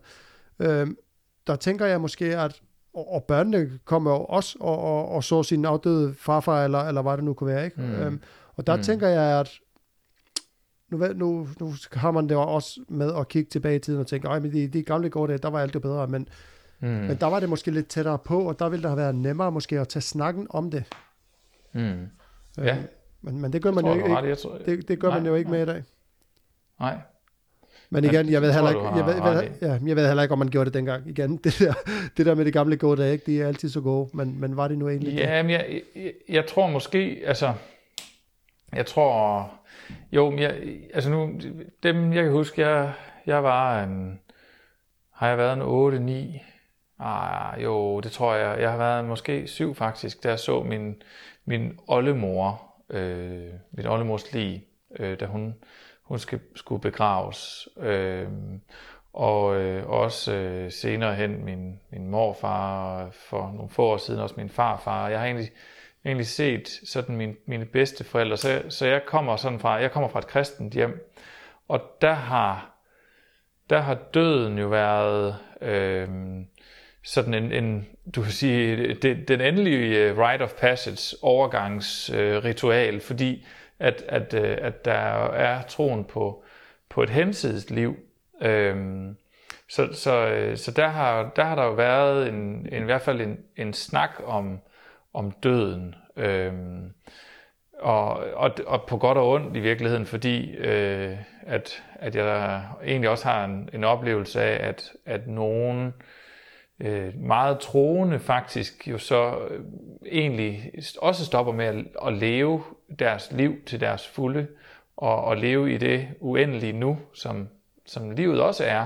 og, og egentlig bare sætte sig til at vente og sige, det hele bliver også bedre, når jeg engang kommer op til vor herre. Så det er ikke for at sige, at, at, at den dialog eller den åbenhed, der måske er om døden i, i, i de religiøse hjem, nødvendigvis er bedre, den, den tror jeg egentlig kan give et lige så forskruet forhold til, til, til det her cykliske øh, liv og død. Øhm, men, men, men det var egentlig bare for at tale ind i det, du siger, det med, om det var anderledes i gamle dage. Jamen, måske var der, da, da, i hvert fald i en tid, hvor, hvor øh, da mennesket og danskere og, og Norden osv. har været kristne i, i bred forstand, en anden, øh, en anden, et andet forhold til døden, fordi man troede på en opstandelse. Altså at, at, at der var døden måske mindre farlig. Jeg ved det ikke, eller mindre øh, sådan endeligt. Det var jo i hvert fald så bare starten på, på 2,0, hvor vi alle sammen ses igen. Øhm, hvor, hvor i dag øh, tror jeg, at, at den del er jo sekulariseret. og Der har i hvert fald været en periode, hvor, hvor folk jo så siger, at når det er slut, så er det slut. Øhm, om det så har gjort, at vi så også dermed af har en anden hygiejnefaktor, det, det er jo interessant at, at tænke, tænke det ud. Ja, det er det. Og, og hvis, man, altså, hvis man kigger på nogle religioner, ligesom øh, hvis man kigger på buddhisme for eksempel, hvor, mm. hvor, man, hvor man snakker om det her med, at, at vi er jo alle sammen øh, lavet det samme, og vi er jo øh, mere eller mindre sådan en, sådan en altså, vi er en fælles universal bevidsthed, og vi bliver jo alle sammen en del af den igen, når vi, når vi dør. Altså det der med, at, mm. at vide, at der er en ende på det her, øh, mm. og kunne være i det, at på et eller andet tidspunkt, der kommer jeg også til at dø. Det, det tror jeg måske, at kunne give en bedre mulighed for, og så, øh, for at sige det på pænt engelsk, live life to the fullest. Altså at det mm. der med at, at udnytte tiden, du er her, fordi at vi er her mm. ikke for evigt, og, og, og der er en masse spændende ting, man kan lave, og der er en masse sjove ting, man skal lave. Og, mm. og, og, og igen tilbage til altså, svampe. Hvorfor er det, at man siger til folk, jamen det må du ikke. Du, du lever her mm. kun i, i 70-80 år, og det der, det der, det må du, det må du altså ikke gøre. Det, det uanset mm. hvor sjovt du har det, det, det siger jeg, det, det er forbudt. Det, det, det er mm. uha, ikke? Um, ja. Der er, selvfølgelig er der nogle ting, man, man, man er nødt til at regulere lidt, men altså, ting, der vokser i naturen, der har jeg det sådan lidt, måske er det der øh, af en grund. Det, det kan godt være. Det er jo virkelig, virkelig godt, virkelig godt spørgsmål. Altså det der med, ja måske, eller i virkeligheden konstatering, måske er det der af, af en grund. Og jeg er helt enig, altså menneskets ret til sin egen tanke, sin egen krop og sin egen oplevelse af livet, den bør være suveræn. Altså jeg bør være ejer af, som, øh, af hvordan øh, jeg vælger at, at bruge min krop, og hvad jeg ønsker at indtage, hvis og når jeg kan gøre det, øh, uden at, at stille andre til fare øh, i, i min selveksploration, eller nydelse, eller fornøjelse, eller, eller hvad det er. Altså, jeg, jeg kan have de, de skøreste øh, lyster i forhold til sex, men, men så længe jeg kan finde og, og kun vælge at finde andre og gøre det med, som er med på den, så skal jeg selvfølgelig have lov til det. Og sådan synes jeg jo også, det bør netop være med, med sådan noget som, som, som stoffer eller psykedelika, at, at, at der er noget suverænitet, især på det der, der vokser naturligt. Øh, det, det, er, øh, altså det har været der før vi var der, og, og vi har spist øh, altid, så, så det at gøre det ulovligt, det virker virkelig, øh, det, det virker umodent, og det virker, det virker nærmest også som, for at bruge det samme lys, vi har talt, den her, den her, den, den umodne, den, den umodne verden, vi lever i, det, det umodne, der, der ikke vil blive voksne, der ikke vil tage ansvar, øh, og, og de ældre skubber vi ud på de her plejehjem, jamen det at have en, en lovgivning, der skal regulere individet om, det der, det må du ikke, det der, det må du ikke, det der, det må du ikke. Altså, den der må du ikke spise, den der må du ikke dyrke, den der må du ikke have. Altså, det, det, det fortæller jo lidt den samme historie, at, at jamen, det er da fordi samfundet er, er nået dertil, hvor, hvor mennesket ikke længere kan varetage den suverænitet, eller er i en flok, hvor, hvor man har forståelse for, for en svamps virken, og hvornår man skal gøre det og ikke skal gøre det. Øhm, så så, så det, det, der er jeg helt enig. Ja, altså det der med at prøve, altså hvis man bare havde nogle oplysninger om for eksempel svampe, mm. der ville jo være betydeligt færre, der var kommet galt afsted med dem, hvis man bare, bare fik ja. oplyst, hvordan er det, det virker, og hvad er det for noget, det her. Mm. Øhm, I stedet Helt for, at man bare siger, det der må du ikke, fordi så tænker 15-årige Thor, wow, det der må jeg ikke, det skal jeg. Det lyder spændende. Ja. Yes. Og så er det, at man, at man møder en eller anden på Roskilde Festival, som stikker en, du ved, en noget i hånden, og man spiser det bare, og, og, og det er måske ikke nødvendigvis den bedste idé at, at gøre det i, i sådan et øh, kontekst. Det kan jo være hyldende sjovt for, for nogen, men det kan også gå rigtig galt for andre, så, så det er det der med at snakke om tingene, og, mm. og, og have det lidt, lidt, lidt mere op på bordet. Altså, jeg, jeg, jeg var ja. på kursus engang, til sådan, et, sådan noget fitnessinstruktørkursus, og der var der ham underviseren, han snakkede så lidt om steroider, fordi det bliver jo brugt flittigt i, i, øh, i, i træningsmiljøet, bodybuildingmiljøet og sådan noget. Mm. Og som han også sagde, det er fedt at være på steroider. Det er super fedt, mm. du bliver stærk, og du bliver stor, og du har det som om, at du er bare kongen af verden, du ved, fordi at, altså, mm. man, man kan jo rigtig mange ting, og de siger, jeg har ikke prøvet det selv, men, men de siger, at det, det skal slet ikke kunne sammenlignes med at træne øh, uden. Og øh, hvad hedder det? Men, men så kommer, og så siger han så også efterfølgende, og når det så er sagt, så er der altså også en bagside af medaljen, og så forklarer han lidt om konsekvenserne og, og så videre, ikke? Og, og bare det, at han ligesom tog snakken, han prøvede ikke at skræmme os fra det, han pegede bare på fakta, mm. det er sådan og sådan og sådan her, det virker. Øh, og det gør Klart. også bare, at man tænker, ved du hvad, okay, jeg kan godt se, at det, det måske er fedt, men, men måske er det noget, mm. jeg ikke skal alligevel, fordi det passer ikke til mig, eller jeg, er ikke, jeg ved ikke nok om det. Altså, der var en klog mand, der sagde til mig en gang, man er klar til at bruge steroider, når man er klar til at skrive en bog om dem. Øhm, og, mm. og det er jeg ikke, så, så jeg holder mig fra dem. Men, øhm, men det, ja, det er et meget fint, øh, meget fint billede. Det tror jeg, jeg vil bruge til min søn. Når han spørger, om han må det ene eller det andet. Sige, det må du, når du er klar til at skrive en bog om det. ja, når, når man ved nok om, om emnet. Ja, ja. ja skal vi... Øh, altså, wow, okay, der er gået over en time. Øhm, det er bare så hyggeligt at snakke med dig. Øh, Jamen lige måde, Thor. Vi kunne godt tage en time til. Jamen, det, det er lige før. Jeg, altså, jeg tænker sådan, hvis vi skal trække lidt tilbage til, øhm, til, til microdoser.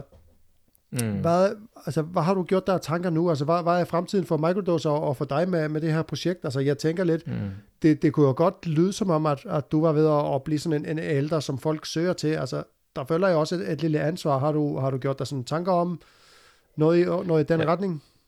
Jamen det gør jeg mig faktisk rigtig mange tanker om, især i de her dage, hvor, hvor der er så mange, der, der netop skriver og spørger om, omkring det her. Øh, fordi der, der føler jeg jo pludselig, at, at, at, at nu er der jo en eller anden form for, der er jo ikke nogen øh, forpligtelse, men, men der er jo en tillid, der bliver vist mig nu, i forhold til, at nogen de, de øh, åbner op og fortæller omkring, hvor de er i deres liv. Og det er jo klart, det, det, det gør mig rigtig, rigtig mange tanker omkring, hvordan jeg skal forvalte den.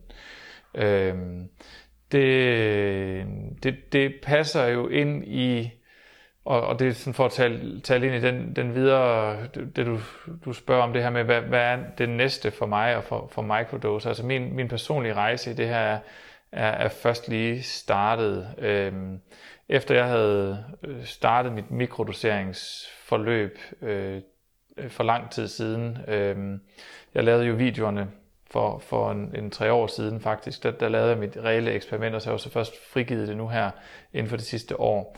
Men, men det, det gjorde ved mig, og den rejse, det har sat for mig, har jo været at dels uddanne mig til coach, og i, i skrivende, talende stund, er er to år inde i, i en øh, uddannelse som, som psykoterapeut.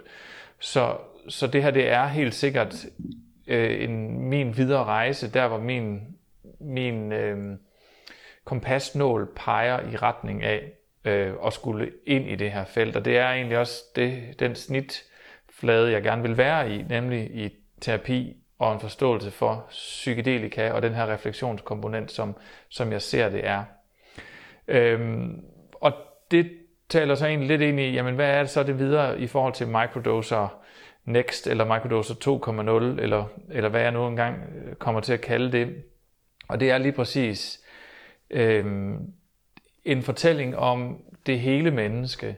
Øhm, det, der er omkring microdosing, det er, at det at tage den her lille pille, eller kapsel, eller dråbe, eller hvad format det nu er, man har det i, det er den mindste del af det. Det er ofte den del, folk synes, der er mest uoverskuelig, fordi det er nyt for dem. De ved ikke, hvor de skal få fat i det, hvordan de skal gøre, hvor meget de skal tage det. Men, men når de sådan 10 punkter, de praktiske punkter, er på plads, så begynder det egentlige arbejde, det arbejde med, med sig selv og sin udvikling eller sin lindring. Øhm, og det kan jeg se, at det, det er den historie, jeg har lyst til at folde ud nu. hvordan er det så, du arbejder med dig selv? Hvordan er det, du tager ansvar for din egen personlige udvikling? Hvordan er det, du, du sætter en intention for det liv, du vil leve?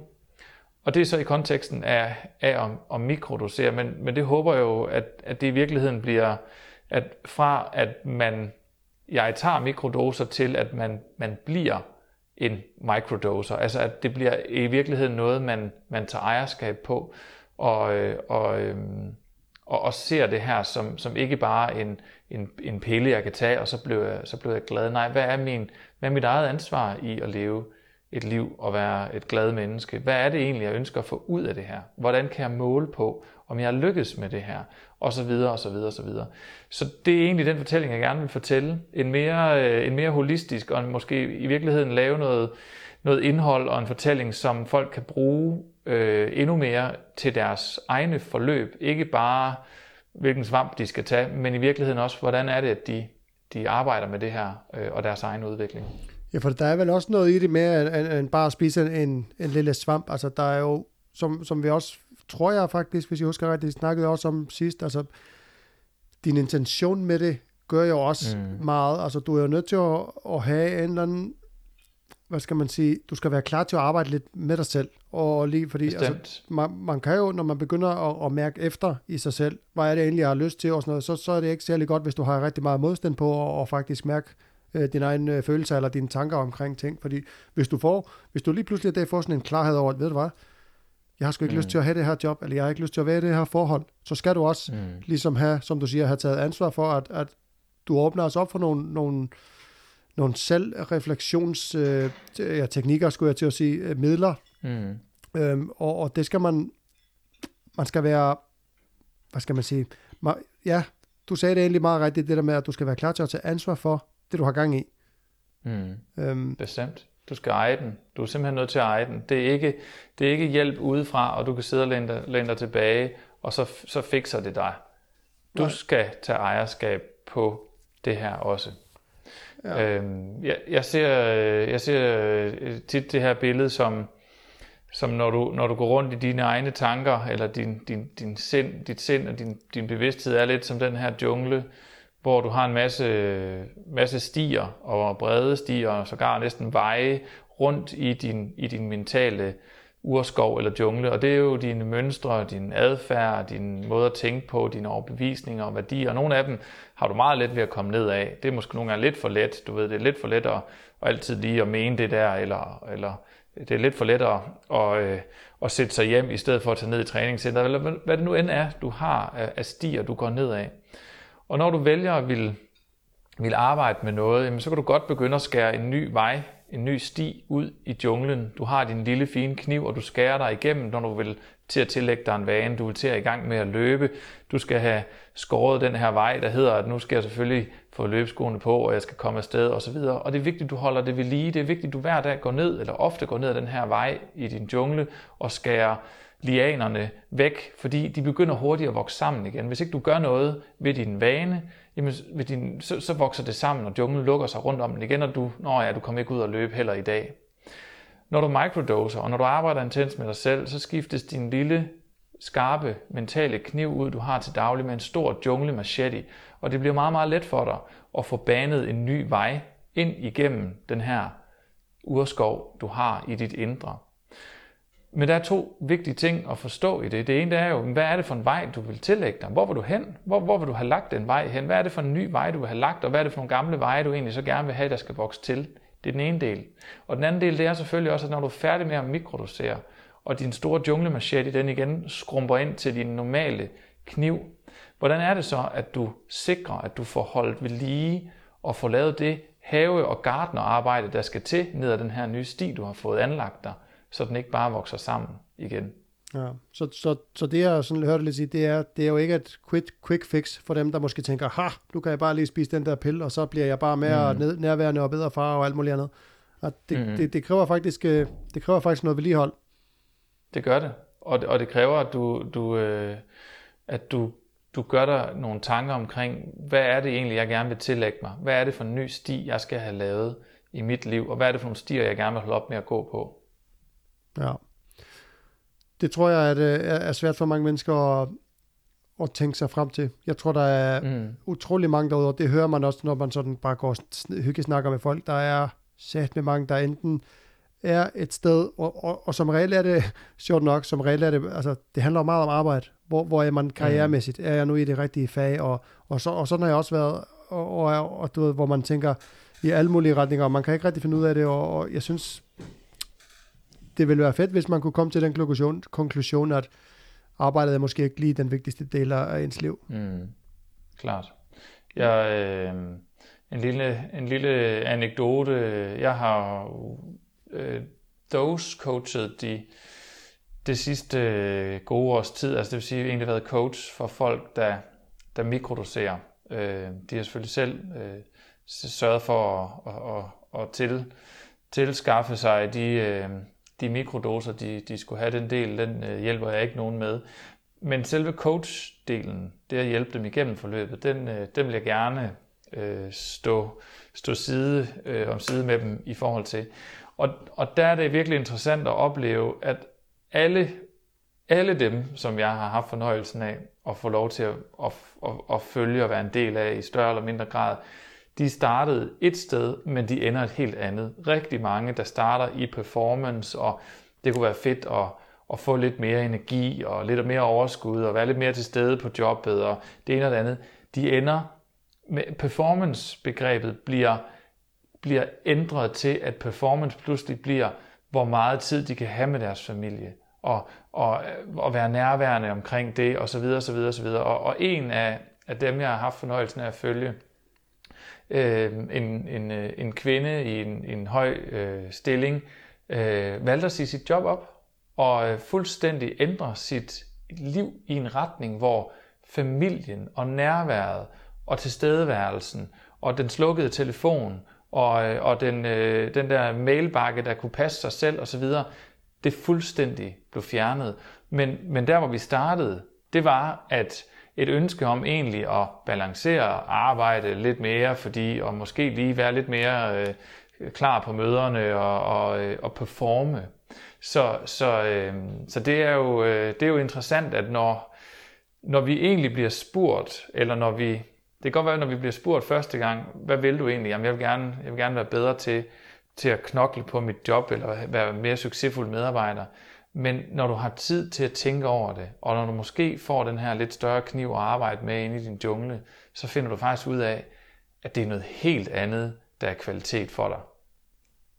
Ja, men det er også lidt, vi har jo, altså du siger, at vi har, det ved jeg ikke, om, om nogen har gjort med, med vilje som sådan, men der er vi er i hvert fald blevet til sådan et samfund, hvor, hvor performance og, og altså alt er jo blevet til øh, en konkurrence, ikke? Der er jo, mm. man kan jo næsten ikke lave noget uden, at, og, og det skal være, jeg skal være bedre end alle de andre, ikke? Og, og, og det er også, altså jeg har jo, jeg underviser en lille smule i yoga, og jeg bliver ved med at sige til folk, at, at det her, det er ikke en præstationssport. Herinde skal du ikke præstere for nogen.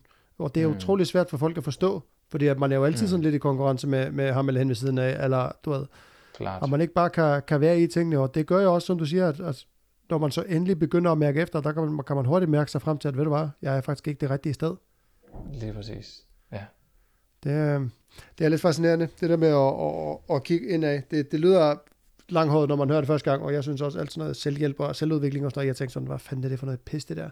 Mm. Men når man så som regel, eller som regel ved jeg jo om det er, man, man tit og ofte sker tingene jo, fordi at man havner i en eller anden livskrise. Det kan være hvad som helst. Det kan være en skilsmisse, eller en du holder et død, dør, eller du, der kan være mange ting. Mm. Og, øhm, og så havner man sådan måske lidt, lidt ved uheld på, på, på det her spor, men, men, men jeg ved det ikke. Jeg synes ikke, jeg synes selvudvikling, det er sådan lidt, lidt ærgerligt, at, hvor, hvor dårligt ry ordet har, fordi at mm. det at gå i fitness og træne sine muskler store, det er også selvudvikling. Du udvikler jo dig selv. Mm. Øh, ja. og, og mere er der ikke i det. Det betyder jo ikke, at man skal sidde med, med, med healing-krystaller og, og, og hvad der nu ellers skal være. Altså, det, det handler jo bare om, at du gør ting, der gør dig mm. til, en, til, en, til en bedre version af dig selv. Altså, man kan altid blive bedre. Ja. Der, der er ikke nogen, der skal bilde mig ind, og de er så gode, at de ikke øh, kan lave nogle uh, forbedringer. Og, og, og der kan jeg godt høre på dig, at det her med, med microdosing, det, det, det lyder til, at det er et rigtig, rigtig godt værktøj, hvis man vil uh, et skridt videre med, altså ikke nødvendigvis bare på jobbet, men bare med, med, altså i, med sig selv, i sin personlighed eller i sit eget skin. Mm. Jamen, jeg, jeg, jeg tror, øh, det, det, det, det ser jeg det også som. Jeg ser det i virkeligheden som, som en lille bitte, bitte trojansk hest øh, i forhold til, og, øh, og at det kapitalistiske, performance-drevne samfund åbner en lille bitte, bitte, bitte, bitte lem op, der tillader, at det her får lov til at kravle ind øh, under påskud af, at det kan få dig til at performe bedre, gøre dig mere kreativ. Og er der noget, vi lige nu har fundet ud af, at vi mangler i den her senkapitalistiske æra, jamen så er det noget kreativitet, fordi vi har drevet rov på vores ressourcer, som er de menneskelige arbejdende ressourcer, og vi har standardiseret så meget, at, at det er svært at komme med en, en kreativ idé, når, når sindene de er, er stresset, og alle har travlt. Så her kommer der et lille bitte der siger, hey, jeg, jeg kunne måske bruges, hvis du tager mig et lille bitte format, så, øh, så, så kan, bliver, performer du bedre, og du bliver mere kreativ. Det lyder godt, det er ligesom sådan en kult eller et monster energy drink, det kan vi lide i vores del af verden. Så det er som om, at den her lille bitte komponent, den her lille bitte refleksionskomponent, har fået lov til at sive ind mellem sprækkerne. Og, øh, og, og nu begynder den i virkeligheden så at, øh, at så nogle frø, der faktisk gør, at folk måske vælger at sige, hey, hov, ah, måske behøver jeg egentlig ikke at være så skide kreativ. I hvert fald ikke på mit arbejde, men jeg vil mega gerne sidde og lege med modellervoks sammen med mine børn. Shit, det er sjovt, mand. Hvorfor har jeg ikke gjort det de sidste tre år? Ej, der har bare haft så travlt. Altså, at det i virkeligheden, det kan man jo håbe på, at, at det er noget af, den, øh, noget af det, der sker her. Så vil jeg sige noget af det, det magiske, uanset hvad, hvad end vi en dag finder ud af, at microdosing, det er grunden til, at det virker og ikke virker, og placebo og det ene eller andet, så har jeg lagt mærke til, hvad det også gør. Fordi det at tage den her dose, det at vælge den til, er, er jo et ritual for, at nu har du valgt at vælge dig selv til. Du har valgt at vælge din egen udvikling eller lindring, eller bare dig selv som menneske til først. Og dernæst det liv, du lever. Og alle de protokoller, der er, altså det vil sige måden, hvor man på, hvorpå man tager sin dose, de, de prædiker egentlig, at du skal tage din dose om morgenen som det første, du gør, når du står op. Og hele den præmis, at du står op om morgenen og tager den her dose, som er et ritual og et udtryk for, at du vil dig selv og din egen udvikling, inden du tager på arbejde. Arbejdet er jo den kapitalistiske kirke, så det du står op og vælger dig selv til, og din egen guddommelighed, og din egen spiritualitet, og din egen tro, og det du gerne vil først, inden du tager på arbejde. Den handling i sig selv, den er et lille mirakel. Så uanset hvad dosen så også måtte gøre for dig, så det at du har trodset den sociale kontekst, måske sågar anskaffet dig et ulovligt stof for at tage det, og så tage på, på arbejde, det helligste sted i det kapitalistiske samfund. Wow, du vil da virkelig dig selv, og det kan jeg mærke, at det i sig selv, det gør noget. Ja, jeg kan, altså, jeg ved ikke helt hvorfor, men det rammer mig rigtig meget, øh, når du siger, arbejdet det, det, det helligste sted i, øh, i det kapitalistiske samfund. Det er, fordi sådan har jeg altså ikke hørt det sagt før, og det står klokkeklart for mig, at det er det. Altså, det er vores mm. kirke, altså alt handler om det der fucking arbejde. Mm det er egentlig ret vildt, når man, når man tænker på det, fordi en ting er at arbejde med noget, man synes er sjovt. Det er fint nok, og jeg vil ønske, at... Altså, jeg har også arbejdet med ting, jeg synes har været sjove, men der er ingen af tingene, hvor jeg vil... Hvis nogen på noget som helst tidspunkt havde spurgt mig, hvis du havde penge nok, vil du så, gøre, vil du så lave det her hver dag? Der vil jeg have sagt nej. Mm. Not a chance.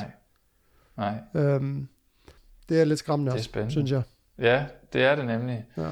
Og, og heldigvis, at der så er en eller anden form for udvikling i det her. Og det er jo, nu havde jeg en snak for nogle dage siden også med, øhm, omkring med en anden øh, god ven omkring det her med, med, med mindfulness og den her øh, stress, stress reducing mindfulness ja, og, og, og stress. MBSR.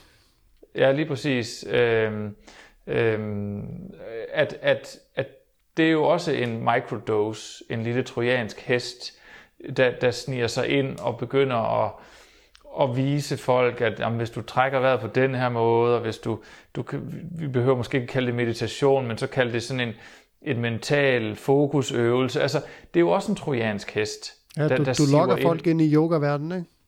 Jo, og, og, og, øh, og, og, og det er jo ikke, fordi det på nogen måde er en, en sekterisk, øh, at nu skal vi have folk til alle sammen at blive yogis og, og, øh, og donere til en eller, anden, øh, en eller anden guru i et ashram i Indien. Men, men det, er jo, det er jo vanvittigt interessant, at den kapitalistiske model er nødt til at lukke det her ind, fordi ellers så kan den heller ikke komme længere. Og jeg, jeg håber jo på, at vi over tid får en bevidsthed i det kapitalistiske maskinrum, der egentlig siger, hey, grøn omstilling, ja ja, det er jo fase 1 af sustainability. Det er, når det handler om naturen. Men sustainability og bæredygtighed, det handler også om, at vi, vi må ikke skabe mere øh, sygdom og lidelse, end, end vi, vi også øh, producerer øh, velvære.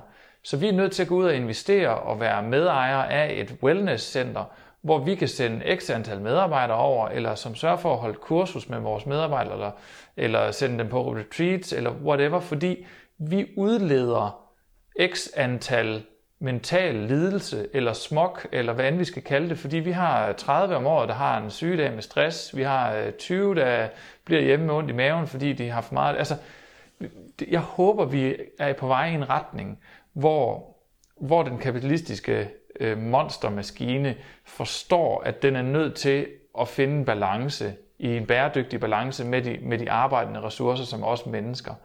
Og jeg tror på, at psykedelika blandt andet, og mindfulness og yoga osv., hører til som en del af den moderne corporate social responsibility profil, en virksomhed skal have at sige, jamen vi er nødt til at være medejere eller, eller investere i et, en, en afdeling eller et center, eller hvad vi skal kalde det, der producerer wellness, fordi vores produktionsapparat producerer ikke wellness. Ja. Ja og problemet med lidt med det der med, med kapitalistisk, øh, altså det her, det her skib, vi alle sammen er i, det er jo, der er jo ikke nogen kaptajn, altså der er jo ikke nogen, der ligesom Nej. har designet et system, og, og så styrer det, fordi altså tit hører man, man kan godt sådan kigge på det nogle gange og tænke, okay, det der, det er rimelig fucked up. Altså dem, dem der styrer, det er, du de tænker sig ikke om og sådan noget, men, men man kan jo sige, at det er jo, der er jo ikke nogen, der er jo ikke, der er ikke en, du ved, puppet master, der, ligesom, der, der, der trækker i, i snorene, og, og, jeg, og jeg tror ikke, at det nødvendigvis behøver at være, hvad skal man sige, den færdige vare. Fordi som du siger, hvis, hvis man kunne drysse lidt øh, svampestøv over den her maskine her, så kan det jo sagtens være, ja. at, at kapitalisme kan, kan optimeres på en måde, hvor vi alle sammen faktisk har det fedt, fordi et eller andet sted, mm. og, og nu snakker man jo i, altså der hvor vi er i Vesten, altså vi har jo, vi har aldrig lavet et mere sikkert samfund, end vi gør nu, øh, og, man, og man har som Ej. sådan aldrig haft det bedre. Mm-hmm. Øh, men, men det retfærdigt, så, retfærdiggør så heller ikke, at, at man, som du siger, man, man skaber ledelse. Det skal jo ikke... Øh, det skal, altså, der er jo bekostninger ved alting, og der er konsekvenser, mm. og jeg tror, at, at, at som med alt, som vi også har snakket om med, med mennesker, der tager microdoser, altså, der kan jo altid justeres lidt og optimeres, og, og man kan gøre mm. alt til, til, en, til en bedre version, og det håber jeg virkelig, at, øh, at vi er på vej imod, hvor, hvor, hvor alle mennesker tager, både tager individuelt ansvar, men også sådan i, i det store billede, at, at dem, der faktisk sådan, altså rent faktisk kan gøre noget ved tingene, at de, de ja, tilbage til Joe Rogan, ikke? Altså give alle præsidenterne mm. og de her CEOs nogle svampe, og så sige, ved du hvad, værsgo, nu, øh, mm.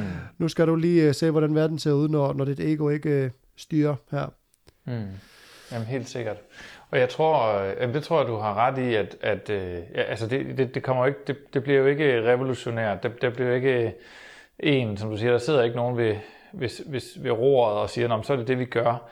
Øh, det, det er noget, der kommer til at det er noget, der kommer til at ske evolutionært, og det er ved at ske. Øh, altså det, det, at jeg som, som siddende i en, i en chefstilling i en, i en stor dansk IT-byråvirksomhed, kan, kan være ude og tale om det her i medierne, uden at miste mit job, for det første, fortæller jo også en historie om, at der er et af virksomheder, som har en forståelse for det hele menneske. To, at jeg formodentlig nok passer mit job godt og, og stadigvæk øh, kan have den her, hvad skal man sige, favorisering i mit liv.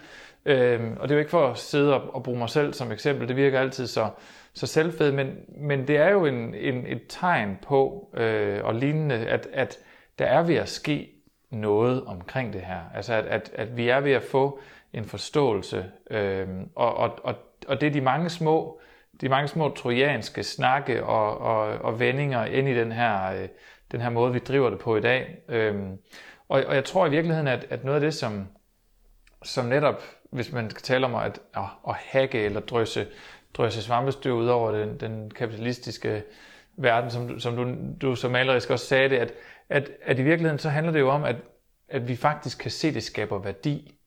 Fordi er der noget, den kapitalistiske model er rigtig god til, så er det jo at, at, at se, om tingene skaber værdi eller ej. Og hvis vi kan se, at det her det skaber værdi, fordi mennesket har det bedre, og så i den kontekst performer bedre, og, og, og, og egentlig skaber noget, der er bedre, og en verden, der er bedre, og nogle kunder, der er bedre. Altså, at det stille og roligt begynder at handle om, at vi kan se, at det skaber værdi. Fordi det skaber værdi for os, og fordi det så også skaber værdi for de virksomheder og den verden, vi så også er en del af. Så det, det tror jeg egentlig på også øh, stille og roligt vil, vil ske. Ja, og det, det tror jeg gerne på. Og som, og som du siger, og, og det viser jo den her udsendelse, du var med i i, i weekenden der øh, i lørdags, det, den viser jo også, at det er ved at blive mere accepteret. Altså, mm. at, at man kan sende så positiv en, en, en vinkel på, på det her øh, på, på Danmarks Radio, det er jo det var et godt tegn, tænker jeg også, og mm. det, der bliver jo forsket i det inde på Rigshospitalet. Ja, øh, det var jeg faktisk egentlig ikke klar over, at det var så tæt på. Mm. Øhm, jeg vidste godt, at, at David Atsø, blandt andet, han, han har jo forsket en del i det her. Øh, jeg havde fornøjelsen af med ham her øh, i, i sommer, eller i september var det, bare lige kort. Lige og Helsborg, ja. han havde sådan et foredrag til, til det, der skulle have været en, en større øh, havefest, eller sådan en festival. Ja, ude i den magiske have, ja. Ja, lige præcis. Og det blev så ikke til andet end, at der var jo for, altså, der kom jo forsamlingsforbud, så vi måtte være 50, og, og, og ja. når os, der arbejdede der, og skulle stå for øh, lyd og lys og alt det her, var, var trykket fra, der var der, jeg kan ikke huske, hvor mange billetter de endte med at kunne sælge, men, men, men det ved jeg, så var der i hvert fald holdt et foredrag, og han, altså, han er en sjov mand at lytte til. Han har mm. med med styr på, øh, på det her. Ja, det har han. Det er en fornøjelse at, at, at, at, at høre ham folde sig ud. Ja. Og, og, og, og han er, som du siger, jo også et vidne på, det er jo så især Imperial College øh, øh, i, i London, hvor, hvor han er tilknyttet, men, men også, øh, også noget af det på, på Rigshospitalet. Men, men der sker jo faktisk rigtig, rigtig, rigtig meget ude i, i verden, øh, og også i, i lille Danmark i forhold til, til det her. Øh, der, det er som om, at berøringsangsten er, er ved at forsvinde, eller, eller er ikke så, så stor, som den har været i forhold til, til at, at det akademiske og, og forskningen osv. tager, tager fat i, øh, i de her substanser. Mm. Og, øh, og, og der er det jo også fantastisk, at altså, det vi hører og ser, der forskes i over en, en kant, det er jo, det er jo psilocybin, psilocybin, psilocybin, psilocybin. Og der er ingen tvivl om, at psilocybin og, og LSD, de, de øh, er selvfølgelig øh, også forskellige, men de minder jo i virkeligheden utrolig meget om hinanden. Øh, psilocybin tager lidt kortere tid i forhold til, hvornår effekten er, er helt, har helt fortaget sig, og det er en, klart en, en fordel i forhold til, til, til når man skal lave forsøg, at, øh, at, at det nærmest kan gøres på den, på den halve tid, altså 5-6 timer frem for 10-12 timer som et LSD. Ja, det passer, det passer ind i en arbejdsdag. Ja, det gør det nemlig. Men, men det der også er i det, det er jo, at, at øh, de minder så utrolig meget om hinanden, at, øh, at noget af den forskning fra 60'erne af, øh, kan man egentlig bygge videre på, men fordi at LSD det er så stadigvæk så stigmatiseret, det, det er der ikke nogen, der har lyst til at åbne den kasse op igen og sige, vi skal da til at forske i LSD igen. Det er i hvert fald meget, meget, meget, meget sværere at få den sådan trumfet igennem. Øhm, og, og, øh, og, og det er jo så det, der gør det så fantastisk, at, at psilocybin så er blevet den nye held, eller den nye dreng i klassen, eller hvad man skal sige, øhm, fordi den egentlig kan bygge videre på, øh, på, på der, hvor vi slap i 60'erne, og samtidig så også har nogle, nogle fordele og ingen øh, berøringsangst. Så, så det er jo virkelig, virkelig fantastisk. Ja, Jamen, jeg tror også, altså, som du siger, der, altså, jeg tror, der er ved at ske et generationsskifte også i, i den her forskerverden. Man kan altså, de, dem, der ligesom nu er, er færdige med deres uddannelse og, og har øhm, er ligesom kommet ind i, ind, i, ind i branchen, kan man sige, de er jo lidt yngre, så den her gamle garde, der, der ligesom er meget mærket af det her, øh, det der war on drugs fra, fra 60'erne, hvor, hvor det hele bare lige mm. pludselig bliver meget farligt, de er jo, øh, de er jo ved at gå af, øh, mange af dem. Så, så jeg tror også, at det har vel også lidt at gøre med, at, at, at ja, de lidt yngre mennesker, der måske har været lidt mere åbensindede, de er også ved at sådan at, i gåsøjne komme til magten, hvis man kan sige det sådan. Mm. Nu ved jeg det ikke, jeg, jeg, jeg gætter lidt, men, men jeg kunne godt forestille mig, at det var, sådan, det var lidt det, der, der også var, var ved at ske, fordi man kan også se, at de forskere, der var med i udsendelsen i lørdags, det er jo ikke, det er jo ikke nogen 60-70-årige. Nej, nej. Det er, øh, det er next, next generation, som, øh, som, som er begyndt at, at, at overtage øh, den, den, i hvert fald den, den eksekverende øh, forskning og de forsøg, der er osv. Og, ja. og så det tror du ret i, at der også er noget, der er noget generationsskift, og det er, det er jo klart, det er der også i, i det politiske felt i forhold til, til holdningen til, til de her substanser her, at, at, at der jo også bliver et, et generationsskifte, og, og, øh, og i virkeligheden også øh, helt ned på den, på den udøvende magt, at selvom det selvfølgelig som, som politimand er du er du jo øh, selvfølgelig nødt til at ud, eller skal udøve øh, den, den øh, bemyndigelse eller, eller den ret og lov, der, der er givet, men, men jeg har da et indtryk af, at også de nye, der kommer ud som advokater, politifolk, politikere, whatever, også har haft en ungdom, og måske også har haft rådet en, en joint, eller har haft en venterøj en joint, som ikke blev tosset af det, og, og derfor har man en anden en anden referenceramme end, end skræmmekampagnerne, man havde op igennem 60'erne og 70'erne. Ja. Ja, det, det tror jeg, du var meget ret i. Der er, de yngre, de er bare lidt bedre. Lad os bare sige sådan der. ja, sådan er det bare. Så er det, godt, så er det godt, at vi andre, vi ældre, vi skal have fundet os en plads i samfundet. Ja, lige præcis. Ja, øj, du lyder gammel nu, Asger ja, jeg ved det godt. Jeg ved det godt. Men øh, jeg, så, jeg tænker, vi er næsten nødt til at, at begynde at tænke på at runde af her, selvom jeg synes, øh, jamen, ja, det, er, det, er lidt det, det er lidt trist faktisk. Men, men, øh, jamen, vi må bare gøre det snart igen, Thor. Ja, men helt sikkert. Altså, øh, sådan, inden vi, inden vi siger farvel, øh, er der noget, du, du har sådan, altså gang i, lad os nu sige, at der er nogen derude, altså jeg har næsten lyst, lyst til at spørge dig, bare sådan lidt for sjov, hvor mange har skrevet til dig og spurgt, om du kan skaffe nogle svampe? Øh, der, det, det, er der, det er der også rigtig mange, der har skrevet. Øh, men, men, men heldigvis, så, øh, så øh, ej, ikke sådan direkte, kan du skaffe nogle svampe. Nej, nej, det er sådan lidt, sådan, lidt ja. Ja, men jeg forstår, men, men der er, det er klart, der er mange, der spørger til, øh, hvordan jeg, øh, hvordan jeg har øh, fået fat i, i mine og så videre. Det har jeg jo aldrig lagt skjul på, så, så der har jeg jo øh, kunne sende dem ind og sige, ved hvad, øh, se lige den her video, jeg lagde ud øh, omkring, hvor, hvor, hvor, hvordan man, man kan vælge at gøre det. Øh, så, ja. øh, så, så, så det har heldigvis ikke været, øh, der har ikke været en stor byrde i det dog. Nej.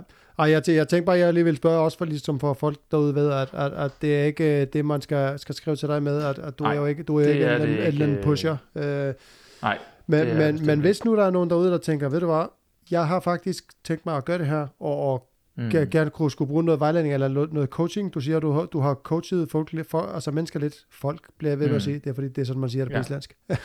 klart. Men, klart. Øh, men, men, hvad hedder det, er det noget, sådan du, du gør, så kan folk skrive til dig og, og hyre dig til sådan et, et lille forløb, eller hvordan, øh, hvordan hænger det sammen? Altså, folk må altid gerne skrive, og grunden til, at jeg egentlig øh, lige nu kigger på, at øh, at prøve at få, øh, få lavet noget indhold, altså simpelthen et, et, et online forløb med, med, med videoer og, øh, og så videre. Øh, det, det er jo i kraft af, at jeg øh, rigtig, rigtig gerne vil hjælpe, og hjælpe folk med den coachende del også. Og, øh, og derfor øh, må man helt sikkert gerne skrive. Øh, og, og, og i forhold til det der, som, som jeg så er i gang, det her Microtoaster 2.0, jamen det er jo så også fordi, jeg kan se, at, at jeg, øh, jeg kan ikke nå at tage alle dem ind, der faktisk spørger, om, øh, om jeg kan hjælpe dem. Jeg har ikke timer i døgnet nok til, at jeg vil kunne, kunne øh, altså så skal, jeg, så skal jeg ikke lave andet. Øh, så, så jeg håber jo egentlig både, at øh, der et er andre øh, coaches og ældre derude, han har sagt, der, der også kunne have lyst til at, øh, og, øh, og ture ville, ville stå mere frem og ville øh, tage, tage, tage medejerskab på, øh, på, på det her og i virkeligheden hjælpe folk. Øh, I hvert fald så, så vil jeg gøre det, jeg kan. Øh, men tilbage til, du spurgte om, ja, man må bestemt gerne skrive. Øh, jeg kan ikke love, at jeg har tid til, til at hjælpe alle dem, øh, der gerne vil have et forløb. Men jeg vil gerne prøve. Men altså, så kan man jo se videoerne, og der er jo også den her, øh, der er jo en gruppe på, på Facebook, du, du, øh, du har stiftet, hvor man også ligesom kan stille nogle spørgsmål, og der er der jo også nogle, nogle medlemmer, der tydeligvis har nogle erfaringer, der, der også svarer lidt øh, på de spørgsmål, Det der er kommer. der. Så jeg Det er tænker, at så kan man jo øh, måske dirigere folk øh, den vej. Præcis, så starter man, så kan man starte der, og så, øh, så kan man finde, øh, finde sin vej videre derfra. Ja, microdoser fællesskabet, var det ikke den hed? Jo, Jo. jo. lige præcis. Er der andet sådan, du, du, øh, du gerne vil af med, inden, øh, inden vi slutter af, eller sådan noget, du vil have ud til folk, eller, eller et eller andet, du vil sådan reklamere lidt for? Nej, egentlig ikke øh, andet end, at, at er man nysgerrig på det her, det har du selvfølgelig også nævnt, så, så kan man tjekke det her microdoser eller mikrodoser.dk ud og, og se, se hele eksperimentet. Det ligger, det ligger der.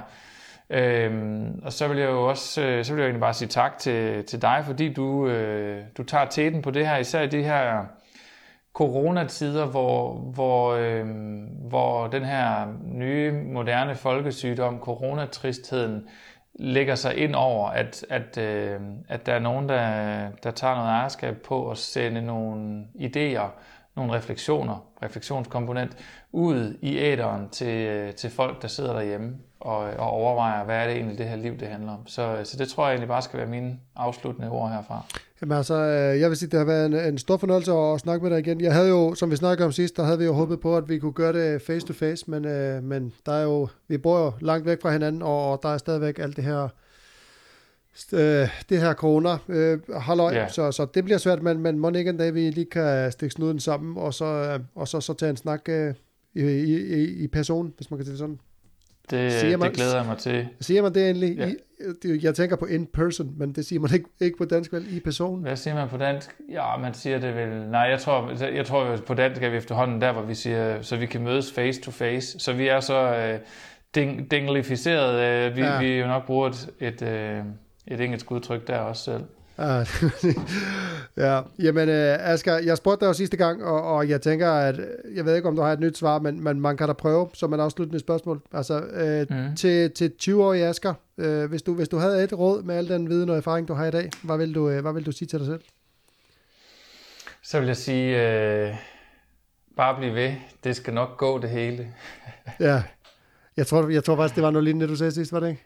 Ja, det skal nok passe. Ja. Det, øh, det, det, det, og det, det havde jeg egentlig ikke lige tænkt over, men, men det tror jeg faktisk stadigvæk. Øh, øh, jeg synes egentlig, jeg efterhånden begynder at forstå, hvor meget alt det, jeg har oplevet igennem min ungdom, øh, har været nødvendigt og, og skulle til. Ikke fordi det var sådan en, der er sket nogle skrækkelige ting, men, men den der med, hvor man tænker, hvorfor i verden skulle jeg dog opleve det, eller hvor, hvor, hvorfor skulle jeg ned ad den vej, øh, uddannelse, karriere, ægteskab, hvad det nu har været. Øhm, så jeg tror egentlig bare, og det tror jeg virkelig også, jeg vil sige til, til unge mennesker i dag, at øhm, altså, nyd det. Også de svære ting i livet, fordi det, øh, det, en dag vil du stoppe op, og det vil, være et, det vil være de ting, du kan huske bedst. Det vil være de hårdeste perioder. Og to, det vil være dem, du har lært allermest af. Ja. Jamen, jeg tror, det er en meget pæn måde at, at, at slutte af på til alle jer derude. Øh, bare rolig, det skal nok gå. Det skal nok gå, lige præcis. Asger, øh, tusind tak for snakken. Og Selv tak, Thor. Tak fordi øh, jeg måtte være med. Jamen altså, min var fornøjelsen, og, og skulle der være en anden gang, så, så, så er mine døre, eller telefon i det her tilfælde, altid åben. Fedt. Tak for i tak, dag. Thor. Tak.